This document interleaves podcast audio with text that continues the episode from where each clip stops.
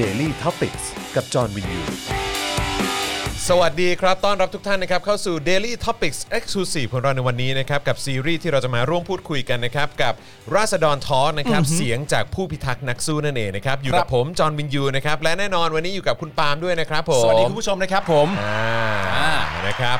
และอย่ารอช้าเลยดีกว่านะครับ เรามาพูดคุยนะครับกับแขกของเราในวันนี้นะครับ ทนายกฤษดางนุจจรัตน์ครับ สวัสดีครับ สวัสดีครับทนายครับ สวัสดีครับ สวัสดีครับฮะ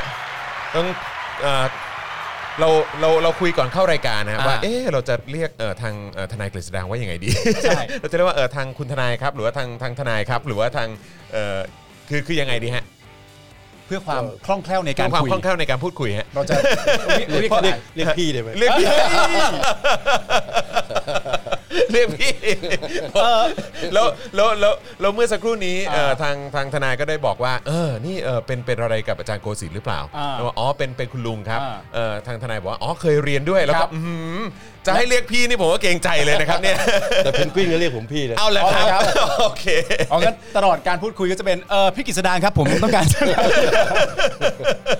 ได้ เอ่ ยิน อ ดีครับ พี่พี่ใช่ไหมครับ รู้สึกเกรงจังเลย เกรงเลยงั้นเรียก ะครับ ทนายก็ได้ ทนายแล้วกันะ ทนายแล้วกันครับ ทนายแล้วกันนะค ทาย รับ ผม คุณผู้ชมจะได้เข้าใจตรงๆกันด้วย ใช่ นะ ใช่นะครับอ่ะแล้วก็ทักทายคุณผู้ชมด้วยนะครับ ตอนนี้เข้ามากันเยอะเลยนะครับ ก็อย่าลืมกดไลค์แล้วก็กดแชร์กันด้วยนะครับ วันนี้เราจะพูดคุยกับทางทนายนะครับ ประมาณเอ่อชั่วโมงกว่า ครับ ๆนะครับ แล้วก็ช่วงท้ายอาจจะมีเอ่อช่วงที่ให้เอ่อคุณผู้ชมสามารถส่งคำถามนะครับ หรือว่าอยากจะส่งข้อความอะไรพูดคุยกับทางทนายก็ได้เลยนะครับผ ครั ม บ นะ ผม แต่ว่าเดี๋ยววันนี้เดี๋ยวเราจะมาคุยกันถึงสถานการณ์ปัจจุบันย้อนไปในอดีตหน่อยนะครับ แล้วก็ภาพรวมนะครับของทั้งประเทศไทยนะครับ แล้วก็ ครับ กระบวนการยุติธรรมด้วยนะครับซึ่งเป็นสิ่งที่เอ่อคุณผู้ชมแล้วก็คุณผู้ฟังนะครับก็น่าจะให้ความสนใจแล้วก็เอ่อนอกจากให้ความสนใจแล้วก็น่าจะเป็นกังวลด้วยเหมือนกันนะครับผมนะฮะอ่ะแต่ว่าตอนนี้ก็ย้ำอีกครั้งนะครับคุณผู้ชมสามารถร่วมสนับสนุนเอ่อรายการนะครับเอ่อในการผลิตรายการของเรานะครับทางบัญชีกสิกรไทยนะครับ0698975539 หรือสแกนเคอร์โคก็ได้นะครับแล้วก็ยังสนับสนุนเราแบบรายเดือนได้นะครับผ่านทาง YouTube Membership นะครับกดปุ่มจอย หรือสมัครข้างปุ่ม subscribe ได้เลยนะครับอ่าแล้วก็เข้าไปเลือกแพ็กเกจในการสนับสนุนได้รายเดือน แล้วก็อย่าลืมกดกระดิ่งด้วยนะครับ จะได้เตือนทุกๆ ครั้งที่มีไลฟ์หรือว่ามีเนี่ยแหละครับการสัมภาษณ์พูดคุยแบบสดๆ แบบนี้ให้คุณได้ติดตามกันจะได้ไม่พลาดกันด้วยนะครับ ครับ ทาง Facebook นะครับกดปุ่ม Become a supporter ได้เลยนะครับ กดปุ่มเอ่อนี้นะครับที่อยู่ที่หน้าแรกของเพจเรานะครับหรือว่าใต้คลิปนี้ก็มีลิงก์ให้กดได้ด้วยเหมือนกันนะครับแล้วก็สนับสนุนเราแบบรายเดือน ผ่านทาง Facebook จะส่งดาวเข้ามาก็ได้ หรือว่าไปช้อปปิ้งกันที่ Spoke Dark Store ก็ได้เช่นเดียวกันนะครับ แล้วก็สำหรับคุณผู้ชมนะครับที่ติดตามพวกเราอยู่เอ่อที่ต่างประเทศนะครับก็สามารถสนับสนุนเราได้ผ่านทางเพย์เพานั่นเองนะครับเดี๋ยวอาจารย์แบงค์จะแปะลิงก์ไว้ให้นะครับแล้วก็ทักทายคุณผู้ฟังนะฮะทาง Clubhouse ด้วยนะครับนะฮะก็ตอนนี้ก็มีฟังเอ่อแล้วก็มีเข้ามากันเยอะเลยนะครับก็เดี๋ยวคอยติดตามกันได้นะครับแล้วก็ถ้าเกิดอยากสนับสนุนพวกเราก็สนับสนุนได้ด้วยการกดแชร์ให้หน่อยละกันนะครับ ครับ นะฮะ ผม ซึ่ง อันนี้ขอหยอดนิดนึงแล้วกันพอดีไหนๆก็พูดถึงคลับเฮาส์แล้ว จริงๆเมื่อวานนี้ผมแอบเข้าไปฟังเหมือนกัน อ่า ที่ทางที่ทางเอ่อทางทนายได้ได้ได้เข้าไปเอ่อร่วมพูดคุยนะฮะในห้องคลับเฮาส์เกี่ยวกับเรื่องของกระบวนการยุติธรรมเอ่อในบ้านเรา เมื่อคืน ด้วย ครับ ใช่เห็นเมื่อคืนมีทั้งอาจารย์เข็มทอง จากเข็มทอง ใช่ไหมครับ อาจาย์สาวตรี ฮะ อาจารย์สาวิตรีด้วยนะครับ อาจารย์ อ่า ครับ ใช่ครับโอ้โหมากันเยอะมากแล้วรู้สึกว่าโอ้โหเป็นเป็นห้องรวมดาวเลยนะฮะ ฮะ ครับมีแต่เดือนอยู่คนเดียว โอ้ย อ๋อ ทั้งดาวและเดือนละครับ นะครับ อ่ะโอเค ก็เอิ่มก่อนอื่นเลยเดี๋ยวคำถามที่น่าจะเป็นคำถามฮอตฮิตของพวกเราก็คือช่วงนี้เอ่อวุ่นขนาดไหนครับเอ่อทนายครับกับการ ครับ เอ่อดูแลเรื่องของคดีความต่างๆ โดยเฉพาะคดีที่เกี่ยวข้องกับสิทธิเสรีภาพ เกี่ยวข้องกับการแสดงออก เกี่ยวข้องกับเอ่อการชุมนุมทางการเมืองครับช่วงนี้ ครับ เป็นยังไงบ้างครับ คดีกับผู้ต้องหาก็เยอะพอๆกัน ครับผม ที่ถูกกล่าวหานะครับก็โชคดีที่ว่าเราได้รับความสนับสนุนช่วยเหลือจากจากจากผู้คน ครับ มีทั้งคณะนิติศาสตร์ธรรมศาสตร์จุฬาหรือที่อื่นด้วยนะ ค ครับ รับ ส่งทนายอาสามาช่วยที่ศูนย์ ครับ คือจริงๆแล้วงานตรงเนี้ยผมเองเป็นแค่คนส่วนกลไกอันหนึ่งเท่านั้นเอง ครับ ส่วนใหญ่แล้วก็คือศูนย์ทนายความเพื่อสิทธิมนุษยชนเนี่ยเป็นเป็นกลไกที่น้องๆเขาก่อตั้งขึ้นมาหลังรัฐประหารของพลเอกประยุทธ์ในปี ครับ 57 ครับผม แต่เขาก็ทำงานหนักกันมาก ครับ ผมก็ได้มีโอกาส เนื่องจากเราอาจจะเป็นเพราะเรามีประสบการณ์ คือแก่ที่สุดแล้วนะครับ ครับผ ก็ ม เลยได้มาช่วยเขา ครับ ถ้าถามว่าเยอะไหมตอนนี้เยอะมากบางทีน้องๆ ไม่ได้นอนกัน เวลาโดนจับช่วงที่มีการชุมนุมและจับไปที่ไปที่เรือนจำ อ่า ไปที่ตชดภาคหนึ่งก็ ครั มี บ ไปเรือนจำทั้งต่างจังหวัดทั้งกรุงเทพเนี่ย ฮะ น้องบางคนไม่ได้นอนนะที่ทำเราแล้ว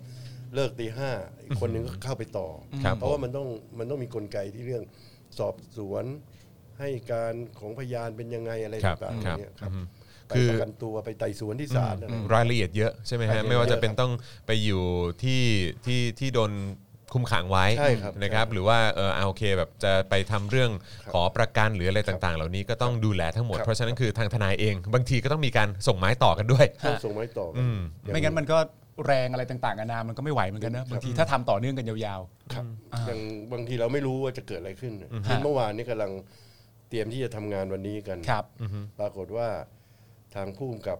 ทางตำรวจสนพหลโยธินไปจับท่านสมณะที่ไปอดอาหารประท้วง อ่า ครั กา บ รการปล่อยตัวชั่วคราว ฮะ เพนกวินอยู่ ครับ ครับ ท่านก็โดนจับไปอ้าวก็ต้องพาน้องๆไปน้องๆก็เบลอกัน ฮะ ขับรถไปจะถอยหลังไปชนกันเอง เออเออเอออันอันนี้อันนี้คือจุดที่ผมอยากรู้ว่ามันเป็นการทำงานในรูปแบบไหนที่คดีเก่าก็ยังต้องต่อสู้เรียกร้องความยุติธรรมกันอยู่ ครับ และคดีใหม่ก็พร้อมที่จะเกิดขึ้นตลอดเวลาเนี่ย ครับ mindset ในการทำงานมันเป็นยังไงบ้างอะ คือเริ่มต้นเนี่ยผมผมชื่นชมน้องๆนะฮะ ครับ เอ่ยชื่อได้ทุกคนเลยพวกคุณจูนคุณเอ๋ ครับ น้องแอนอะไรพวกนี้นะ ฮะ ค ครับ รับ ทุกคนเป็นคนที่ที่เสียสละ ครับ เริ่มต้นจากมาจากมือเปล่า ครับ หรือว่ามีแต่อุดมการณ์เอ่อออาจจะมีคอมพิวเตอร์เก่าๆอยู่เครื่องสองเครื่อง ครับ มีมีโทรศัพท์อยู่3ามสี่ตัว แต่ว่าหลังจากนั้นก็ได้รับการสนับสนุนช่วยเหลือและคนก็เข้าไปพอคดีมันเยอะเนี่ย ตอนนี้เราพยายามจัดระบบอยู่ ฮะ ว่าเนื่องจากงานมันเยอะผู้ต้องหาเยอะ แล้วคดีเก่าก็ยังมีอยู่ยัง ใช่ ไม่จ ครับ บ ใช่ครับ คดีใหม่ก็เข้ามา ครับ ฮะ ผม เราก็เลยเปิดรับสมัครทนายความและขอความช่วยเหลือจากทนายอาสาทั่วๆไป ก็มี ครั ท บ นาย ผม อาวุโสหลายท่านเข้ามาช่วย โอ้ สมมติว่าอย่างคดีที่ที่ล่าสุดที่ว่ามีปัญหาอะไรกันที่สารยานะจำเลย 22 คน โอ้โห ใช่ไหมฮะ ฮะ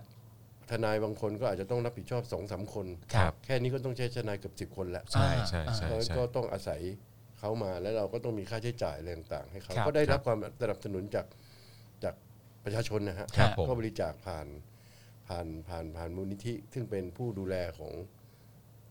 ของศูนย์ทนายสิทธิ์ ครับ ครับ ผม คือศูนย์ทนายสิทธิ์เนี่ยเรามีมูลนิธิ ครับ เอ่อเพื่อสิทธิเพื่อความยุติธรรม อ่าอ่า ซึ่ง ครับ เรา ผม สามารถที่จะตรวจสอบได้ ครับ มีบัญชีเป็นบรรณบัญชีเนี่ยก็ชัดเจน ฮะ อืมอืม ก็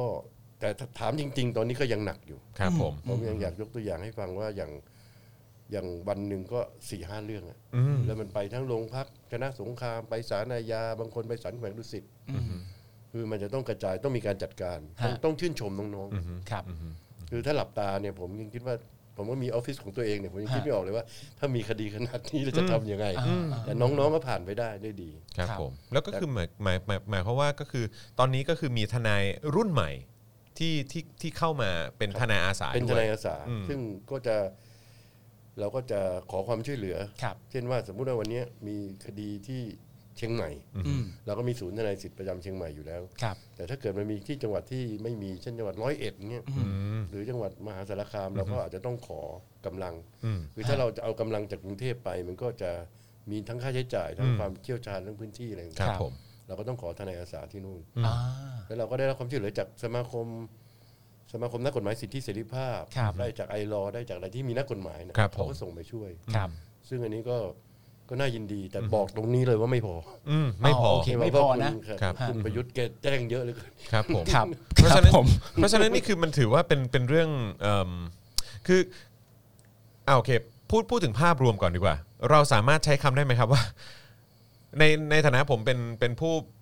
แบบพวกเรานะฮะในฐานะที่นำเสนอข่าวหรือว่าโอเค ก็บริโภคข่าวติดตามข่าวสารอะไรต่างๆ กับสิ่งที่มันเกิดขึ้นในสังคมด้วยเนี่ย เราสามารถคือตามความรู้สึกเราเรามีความรู้สึกว่าตอนนี้มันเป็นเหตุการณ์แบบอะปกติอะฮะเออคือคือคือมันมันไม่ปกติเลย อืม กับ ใช่ การที่มีกับการบังคับใช้กฎหมาย ครับ แบบนี้ แล้วก็ขนาดนี้ ฮะ ในใน เอ่อ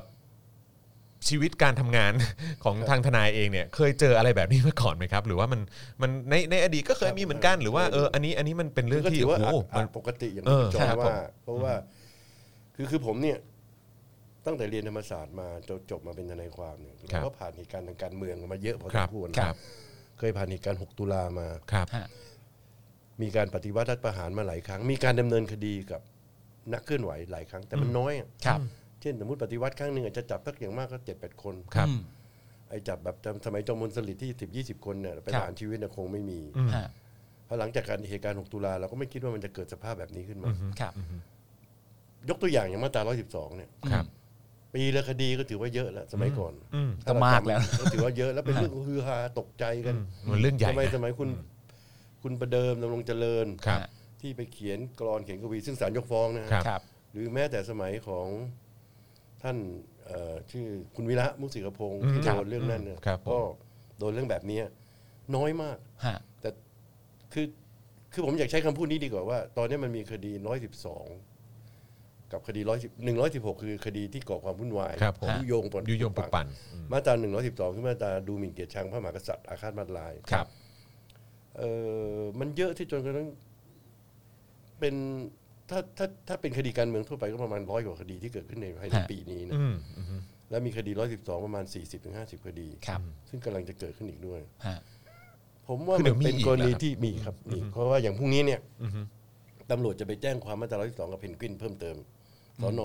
สนปทุมวันนครบาลปทุมวัน ครับ คือจะมีอย่างนี้เรื่อย เพนกวินที่ติดคุกอยู่ ๆ แล้วนะตอนนี้เนี่ยนะฮะ คือก็ไปขุดเอาเรื่องที่เคยทำในอดีตก็มาแจ้งความ เพิ่มเข้าไปอีก เพิ่มเข้าไปอีกเป็นอีกอีกการกระทำหนึ่ง ครับ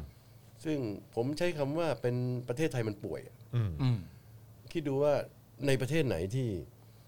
ที่ถ้าเรื่องที่การการหมิ่นประมาทตามมาตรา112เป็นจริง อย่างที่เขากล่าวหานะครับ เราใช้คำว่าถ้าเป็นจริง ฮะ ก็แสดงว่ามีผู้คนดูหมิ่นเหยียดหยามประมุขของประเทศ เยอะขนาดนั้นจริงเหรออหรือในทางกลับกันมันเป็นเรื่องที่คุณเอามันมาเป็นการเล่นงานทางการเมือง อืม เมื่อสมัยสมัยผมเด็ก ค ค รั รั บบ ๆ มันมีกฎหมายฉบับหนึ่งได้กฎหมายพรบคอมมิวนิสต์ อ่ะครับผม ซึ่งกฎหมายฉบับนั้นน่ะก็ไม่น้อยไม่เบากว่า 112 แหละ ครับ โทษถึงประหารชีวิตด้วย ครับผม มันก็เอากับทุกคน คุณใช้ปากกาจีนแดงคุณยังติดคุกฐาน ณตอนนั้น สมัยก่อน แปลว่าสนับสนุนคอมมิวนิสต์ใช่ไหม ใช่ไหมครับ ซึ่งถ้าถ้าตอนนี้ใครไม่ใช้หัวเว่ยไม่ใช้ ไม่ใช่อะไรที่มาจากจี นเนี่ย ตอนตอนนี้ไม่ เป็นไป แปลก ได้ด้วยเหรอ ตอนนี้กลายเป็น เออ ไม่แปลกแล้ว ครับผม คือกลายว่าในที่สุดประเทศไทยก็ต้องยกเลิกพรบคอมมิวนิสต์ ฮะ เพราะเด็กๆก็มองว่าไอ้มาตรา 112 เนี่ยไม่แก้ไม่ยกเลิกก็ต้องปรับปรุงแก้ไข ฮะ มันก็เลยเกิดว่าอย่างเพนกวินเนี่ยเขาเล่าให้ผมฟังเสมอว่าเขาไม่เคยคิดว่าเขาเรียกร้องให้เลิกมาตรา 112เขาโดน112 เอง อืม อ่า เนี่ย ครับผม ครับ มันช่างมันช่างฟังดูน่าแปลก มันน่า จังเลยนะครับ ออสังคมคงจะป่วย ฮะ อืมอืม หรือไม่รัฐบาลป่วยไม่สังคม ครับผมครับ เพ ผม ราะรัฐบาลเป็นคนใช้อำนาจ ฮะ อืม เพราะผมบอกศาลนายาว่า ท่านดำเนินคดีไปเนี่ยเกิดเพนกวินเสียชีวิตในระหว่าง ที่ท่านไม่ยอมปล่อย อืม ให้เขาออกมาสู้คดีเนี่ยศาลรับผิดชอบนะไหวหรือเปล่า ครับ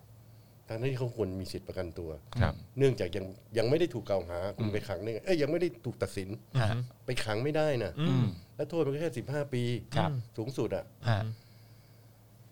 คนที่ลอยตัวคือคนกล่าวหาคือรัฐบาล วันหนึ่งเกิดกำลังขึ้นศาลอยู่รัฐบาลออกพระราชพระราชบัญญัตินิรโทษกรรมอะถอนฟ้องอ่ะไว้ใจได้ที่ไหน เพราะคุณประยุทธ์เคยพูดว่าจะไม่ใช้มาตรานี้ อืม อืม เพราะ ใช่ เชื่คอรับ ที่ว่าในหลวงองค์กรท่าน ใช่ พูดไว้ ใช่ครับ ไหมฮะ ใช่ครับ อืมพูดออกสื่อด้วยนะ ถ้าวันหนึ่งกลับใจมา ฮะ ไม่ใช้อีกอะคนหน้าแตกคือสารอาญา ใช่ฮะเพราะจริงๆ แล้วประยุทธ์คนเดียวกันก็เป็นคนพูดว่าจะไม่ทำรัฐประหารด้วยนะ ฮะ เขาก็เขาก็เปลี่ยนได้เรื่อยๆ เปลี่ยนได้เรื่อยๆจริง นี่คือคือคือมีอะไร จ วาง ม่ ใจ ซื้อวั บ้า ค ง ซีนเพิ่มเลย อ่ะใช่ใช่บอกว่าไม่ไม่ไม่ไม่ไม่สองเจ้าเนี้ยพอแล้วอืมครับ อ๋อ ผม เพราะฉะนั้นในมุมมองของทนายก็คือว่าจริง ๆ แล้วตัวบุคคลคือรัฐบาลเนี่ยบางทีมันก็ไว้ใจไม่ได้ ไม่ได้ แต่ว่าเขาลอยตัว ใช่ครับ และสุดท้ายถ้าเกิดมีการเสียชีวิตขึ้นจริงๆ คนที่รับผิดชอบมันไม่ใช่คนฟ้อง มันก็คือตัวศาลเนี่ยแหละ ศาลนี่ แล้วรับผิดชอบไหวหรือเปล่าด้วยซ้ำไป ใช่ครับ เท่านั้นเองอ๋อโอเค เมื่อกี้ตามความรู้สึกผมก็คือเฮ้ยเลือดอาจจะเปื้อนมือสารได้นะ ใช่ เอออันนี้อันนี้มัน ใช่ เรื่องใหญ่มากงั้นคือคือคือไหนๆก็หยิบเอ่อคือพูดพูดเรื่องเพนกวินแล้วอะ ครับ เอิ่มตอนนี้ เป็นอย่างไรบ้างครับ น้เป็น น้อง ไงบ้างครับ รวมถึงรุ้งแล้วก็คนอื่นๆครับอือฮึเท่าเท่าเท่าที่ เอาเพนกทั้งวินที่ ก่ ทา อง น ทางทนายจะเล่าให้ฟังได้นะครับ ทุกคนเจ็ดแปดคนเนี่ยทุกคนกำลังใจดี ครับ นะฮะเขายังทำกิจกรรม เช่นยืนประท้วงอะไรในโรงเรือนจำ ก็ทำเหมือนกัน ขังอะไรเขาก็ทำ ครับผม ยังร้องเพลงเฮฮากันอยู่ ครับ เขาหวังว่าสิ่งที่เขาต่อสู้มา ครับ ฮะ ขอให้คนข้างนอกช่วยรับต่อ อืม ครับ อันนี้คือเขาฝากบอกผมทุกครั้ง ครับ ฮะ ไม่ได้กังวลพวกนี้นะครับ ทั้งอานนท์ทั้งไนท์ ฮะ ทั้งคุณสมยศและหลายๆคนที่ผมไม่ได้เอ่ยชื่อ ครับ เพราะเยอะเหลือเกินเพราะชื่อ ครับ อันนี้สำหรับอาการของคนที่อดอาหารซึ่งมีอยู่สองคน ครับ คือน้องลุงกับเพนกวินพูดถึงเพนกวินก่อน ล่าสุดเมื่อวันเมื่อวาน ฮะ เราส่งคนไปเยี่ยม เพื่อเราจะต้องจัดเวรนี่คืองานของศูนย์ทนายควาคมรับ อีกอันหนึ่งคือ ต้องไปเยี่ยมนักโทษที่ไม่ได้รับการประกันตัวทุกวัน ครับ ฮะ เพราะเราไม่รู้อะไรจะเกิดขึ้น ครับ กับลูกความเรา ครับ คนของประชาชนเนี่ย ครับ เราก็จัดเวรกันไป เท่าที่รู้ก็คือเท่าที่เห็นเท่าที่ที่ผ่านจอมาเนี่ย ครับ คือสภาพไม่ค่อยดีเท่าไหร่ อืม อย่างผมเนี่ยผมเจอเขาครั้งล่าสุดเมื่อวันที่ 19 ครับ เขานั่งรถเข็นมาแต่เจอกันแบบนี้เลยนะขึ้น ฮะ ศาลน่ะตอนนั้นก็ว่าแย่แล้วนะ อืม น้องบอกว่าน้องทนายที่ไปเยี่ยมบอกว่าตอนนี้ก็ไม่ค่อยดีเท่าไหร่ คืออาการเขาเป็นอย่างนี้ฮะคือไม่ว่าราชทันจะจะไปบอกว่าความดันเท่าไหร่ปกติเลย คิดเอาแบบมนุษย์ที่มีสติปัญญา คนไม่กินอาหารมาสามสิบกว่าวันเนี่ย ครับ สภาพร่างกายจะเป็นไง แล้วมันไม่ได้อยู่ห้องแอร์ไม่ได้ ครับ อยู่ได้อากาศบริสุทธิ์กิน ฮะ กล้วยกินอะไรใช่ไหมมันก็และโดยเฉพาะเป็นขึ้นเขามีโรคขอบหืดด้วย ใช่ฮะ เท่าที่ที่ที่เห็นวันที่สิบเก้าก็คือว่า แกจะมีอาการบูบบูบ อืม ปากแห้ง ครับ แล้วก็พูดแบบไม่ใช่เพนกวินคนเก่าอะ ครับ อืม ซึ่งเคยฉาดฉาน อืม อันนี้เป็นธรรมดา ครับ ฮะ ผม แต่เวลาพูดประมาณสักสามสี่ประโยคก็จะหยุด แล้วก็ เหนื่ย เพื่อ ด เพื่อหายใจ ครับ อืม อืม แล้วเดินยืนไม่ได้เอางี้ดีกว่า ฮะ ต้องนั่ง ยืนไม่ได้ รถา แล้ว ยืนพอพยายามจะลุกขึ้นยืนเขาก็ต้องนั่งลง ฮะ มันอ่อนเพลีย ซึ่งเป็นเรื่องธรรมดา ครับ ของ ผ คน ม ที่อดอาหารมา ครับ ฮะ แต่ถ้าทางจิตใจก็ยังเหมือนคนอื่นอยู่เพราะเขาก็บอกว่าพี่ไม่เป็นไรก็ยัง ฮะ ไหว อืมฮึ บอกไม่ไหวให้หยุดนะ อืม คือคุณจะเอาชีวิตคุณไปแลกทำไม เพราะว่า การที่คุณทรมานร่างกายมาถึงขนาดนี้ก็แสดงว่าคุณได้ประจานโลก ประจานสังคมพอสมควรแล้ว อืม อืม แต่เพนกวินบอกว่ามันก็คงต้องมีภารกิจตรงนี้ต่อไป ครับ ส่วนลุงยังแข็งแรงอยู่ยังแข็งแรงอยู่ ฮะ แต่ว่าก็อ่อนเพลียตามปกตินะครับ เพราะลุงเนี่ยเขาก็ทานน้ำกับเกลือแร่ อืม เหมือนเลิกเลิกเลิกอาหารหมดนะ ฮะ ก็ยังไหวอยู่ ครับ แต่ยังผมผมเองเนี่ยเนื่องจากเป็นเรือนจำหญิง ฮะ จะมีน้องทนายความผู้หญิงไปเยี่ยมผมก็ถามอยู่เรื่อยก็โอเคว่ายังพอไปได้ ครับ แต่ก็สิบห้าวันกว่าแล้วนะครับ อย่างเพนกวินณตอนนี้คือคำว่าอดนี่คืออดถึงขั้นไหนฮะ คือ สิ่งที่รับเข้าไปในร่างกายคืออะ คื ไร อน้ำ บ้างน้ำ กับเกลือแร่ เท่านั้น กัเองบำผสมเกลือแร่ครับ ซึ่งระยะเวลาถึงตอนนี้ก็ประมาณ สามเขา 30 วัน หยุด ละ ตั้งแต่วันที่สิบห้ามีนา อืม เดือนกว่า เดือนกว่าแล้ว เดือนเจ็ดวันครับ ฮะ ครับผม อืม สามสิบเจ็ดวันได้แล้วไหม ครับ เออสามสิบเจ็ดวันแล้วเนอะ สามสิบเจ็ดวันที่อดอาหารมา ใช่ ครับ ใช่ แล้วก็ ใช่ มันก็มีผลทางร่างกายคือ แม่เขาพยายามจะ คือเขาดูเขาเขาสนิทกันใช่ไหมเขาก็ดูว่าขาเป็นยังไง ฮะ พยายามจะจับก็รูปที่เห็นน่ะที่ว่าวันนั้นไปศาลแล้วแม่ก็ยังเยี่ยมลูกไม่ได้จะเอื้อมมือไปจับขา ฮะ ก็เข็นหนีไปอะไรเงี้ย อืม ไม่ยอมให้เข้าห้องพิจารณา อันนี้คือสิ่งที่ที่แม่เขาบอกว่าดูแล้วเขาคิดว่าลูกเขาคือเขาก็โทรหาผมทุกวันว่า จะทำไงดีจะทำไงดีเราก็บอกว่ามันก็ก็พยายามอะ ครับ ล่าสุดผมยื่นประกันตัวนะ อืม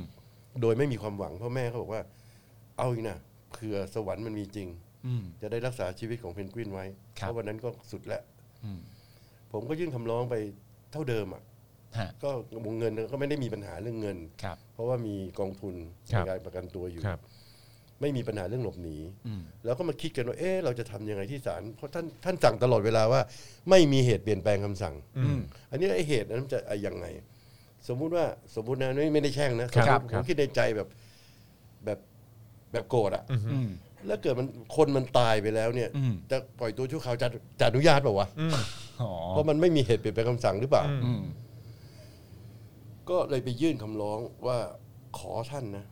สรุปสั้นๆก็คือว่า ขอปล่อยชั่วคราวสัก 30 วัน ครับ เอาเพนกวินนะไปหาหมอ อืม ที่ที่เขารักษาอยู่ในโรคครับ หอบหืด ครับ ฮะ ซึ่งจะมีเครื่องไม้เครื่องมือออย่างดี ครับ เอาชีวิตเด็กคนนี้ไว้ได้ไหม อืม ขอ 30 วันเอง อืม และระหว่างนั้นให้ท่านออกข้อกำหนดไปเลยว่าไม่ให้ออกไปไหน อืม อืมอ จะ ยู่โรงพยาบาลอย่างเดียว อยู่โรงพยาบาลอย่างเดียว ฮะ ห้ามออกจากห้องเนี่ยไม่ไม่เอาก็ได้อะ อ่า และเราจะพยายามช่วยกันเพื่อให้เพนกวินกลับคืนสู่สภาพ ให้กินยากินวิตามิน ซึ่งมันในเรือนจำไม่มีนี่ ฮะ ใช่ไหม ให้หมอช่วยกัน หรืออาจจะปลอบประโลมให้รับประทานเริ่มรับประทานอาหาร เพราะคนอดอาหารมาขนาดเนี้ย ครับ มันไม่ให้จะกินข้าวขาหมูได้เลย อ่าใช่ มันก็ต้องค่อยๆปรับ ย่อยๆไปเมื่อกระเพาะมันพัง ครับ แล้วมีเงื่อนไขข้อสุดท้ายคือว่า เมื่อครบ 30 วันหรืออาการดีขึ้นก่อนน่ะผมจะพาเพนกวินกลับมา ท่านจะขังต่อก็ได้หรือจะปล่อยก็ได้ อ่า เหมือนการเอาออกมาจากคุกนะตอนนี้ก่อนเพื่อรักษาชีวิตก่อน ครับ เพราะปล่อยไปมากกว่านี้ ฟื้นฟู ฟื้น ก่ ฟู อน ชีวิตอ่า อืมฟื้นฟูสภาพร่างกายให้กลับมา สารยาไม่ให้ ก็ไม่ให้ จบที่ไม่ให้เหรอฮะ บอกว่าไม่มีเหตุเปลี่ยนแปลงคำสั่ง ข ข้อเสนอว่าจะออกมาสักประมาณ 30 วัน เพื่อฟื้นฟูร่างกายเพ ซึ่ น ร่าก วิน กาย ก่อ แย่ น แล้วผมบอกอาจจะอันตรายถึงชีวิตนี่คือ ผมว่าเป็นเหตุเปลี่ยนแปลงคำสั่งที่สำคัญที่สุดแล้ว แล้วหลังจากฟื้นฟูร่างกายเสร็จเรียบร้อย ก็จะนำกลับไปที่คุก แล้วจะขังต่อเหมือนเดิมก็ได้ ก็ได้ ผลสรุปก็คือไม่เอาอยู่ดี ไม่ให้ครับ ไม่ให้อยู่ดีอืม ก็อันนี้ก็เป็นเรื่องที่น่าเสียใจผมถึงพูดเมื่อวันเมื่อคืนเนี่ยว่า ครับ ถ้าเกิดเหตุการณ์เกิดขึ้นมาเนี่ยศาลอาญาจะรับไหวปะ อือฮึ อืมถ้าคน เพระ เสียในค ชี ดี วิต แบบ ไป เดียวกันที่ศาลจังหวัดเชียงราย ที่มาจับน้องบาสที่มานั่งอดอาหารไป ครับ อืม ไปศาลจังหวัดเชียงรายท่านก็ให้ประกัน อืม เพราะโทษมันแค่สิบห้าปี อืม ไม่ใช่แค่นะคือเดือนหนึ่งก็ถือว่าหนักแล้วแต่ที่ ฮะ แต่ให้พูดบ้างว่าเมื่อเทียบกับวิลักวิ่งชิงปล้นเนี่ย อืม ครับ คุณยังให้ประกัน อืม อืม เอาสถิติมาดูดิ ว่าสารอาญาเคยให้ประกันคดีประหารชีวิตไหม อืม อืม เอามานั่งดูกันเลย ถ้าบอกว่าเป็นเรื่องพยันตรายร้ายแรง อืม ใช่ไหมศาลพูดว่า คดีที่ถูกกล่าวหาเนี่ยเป็นคดีที่โทษสูง อ่า และก่อให้เกิดความวุ่นวายเสียหายต่อบ้านเมือง ครับ แล้วสมมติว่ามันมีผู้ชายคนหนึ่งถูกซึ่งเป็นลูกชายของผู้มีอำนาจ อืม ถูกกล่าวหาว่าไปฆ่าและข่มขืนเด็กอายุสองขวบ อืม จะให้ประกันไหม อืม ถูกกล่าวหานะ อืมอืม ทำหรือไม่ทำไม่รู้ ยังไม่ได้ยังไม่ได้ถูกตัดสินและพิ โด สูจ ย น์ เพียงแต่ตำรวจอาจจะบอกไปเจอเสื้อเด็กอยู่ในกระเป๋าเขา อืม ก็ต้องให้ประกัน อืม อืม เพราะหลักก็คือว่า บุคคลจะไปปฏิบัติต่อเขา เมื่อศาลยังไม่มีคำพิพากษาถึงที่สุด แบบว่าเขากระทำความผิดไม่ได้ อืม หลักสันนิษฐานข้อนี้เป็นหลักที่ที่ต้องเอาไว้เลยอะ ฮะ มัน เมื่อกั้น มัน เวลาขึ้นบัลลังก์หรือว่าในการตัดสินคดีเป็นตำรวจ อืม อ๋อนี่ถูกกล่าวหามันผิดอยู่แล้ว ก็จบเลย ก็จบเลย มันไม่ได้ไงหลักที่ผมเรียนมาก็ดีหลักปฏิญญาสากล หลักกติกาที่ประเทศไทยไปสาบานไปให้ตัตยาบันไว้ ฮะ กับต่างชาติเป็นร้อยๆประเทศเนี่ย ครับ เราจะเอาหน้าไปไว้ที่ไหนอะ อืม อืม ถ้า ถ้า ผ เรา ม ไม่ แปล ทำตาม คำสั่งศาลเนี่ยส่งไปที่ไปที่สที่สถาบันตุลาการระหว่างประเทศ อืม ผมว่ามันมีเป็นเรื่องขบขันนะ อือฮึ อืม ผมถึงพูดได้บางที ผมยังพูดกับใครหลายคนว่า บางครั้งไอ้เสื้อจอห์นเบลลิงมันก็ถูกนะ อืม ที่มันใช้สิทธิสภาพนอกในเขตสมัยก่อน อืม เพราะมันถือว่าทะของไทยไม่มีมาตรฐาน อืม ฮะ ใช้วิธี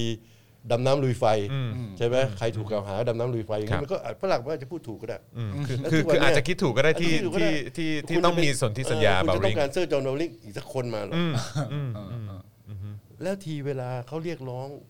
รัฐบาลเฉย อืม ให้สิทธิเสรีภาพปล่อยเด็กหรือว่าให้โอกาส ฮะ แต่เวลาเขาบอยคอรดเรื่องจะไม่ซื้อปลากระป๋อง อืม อืม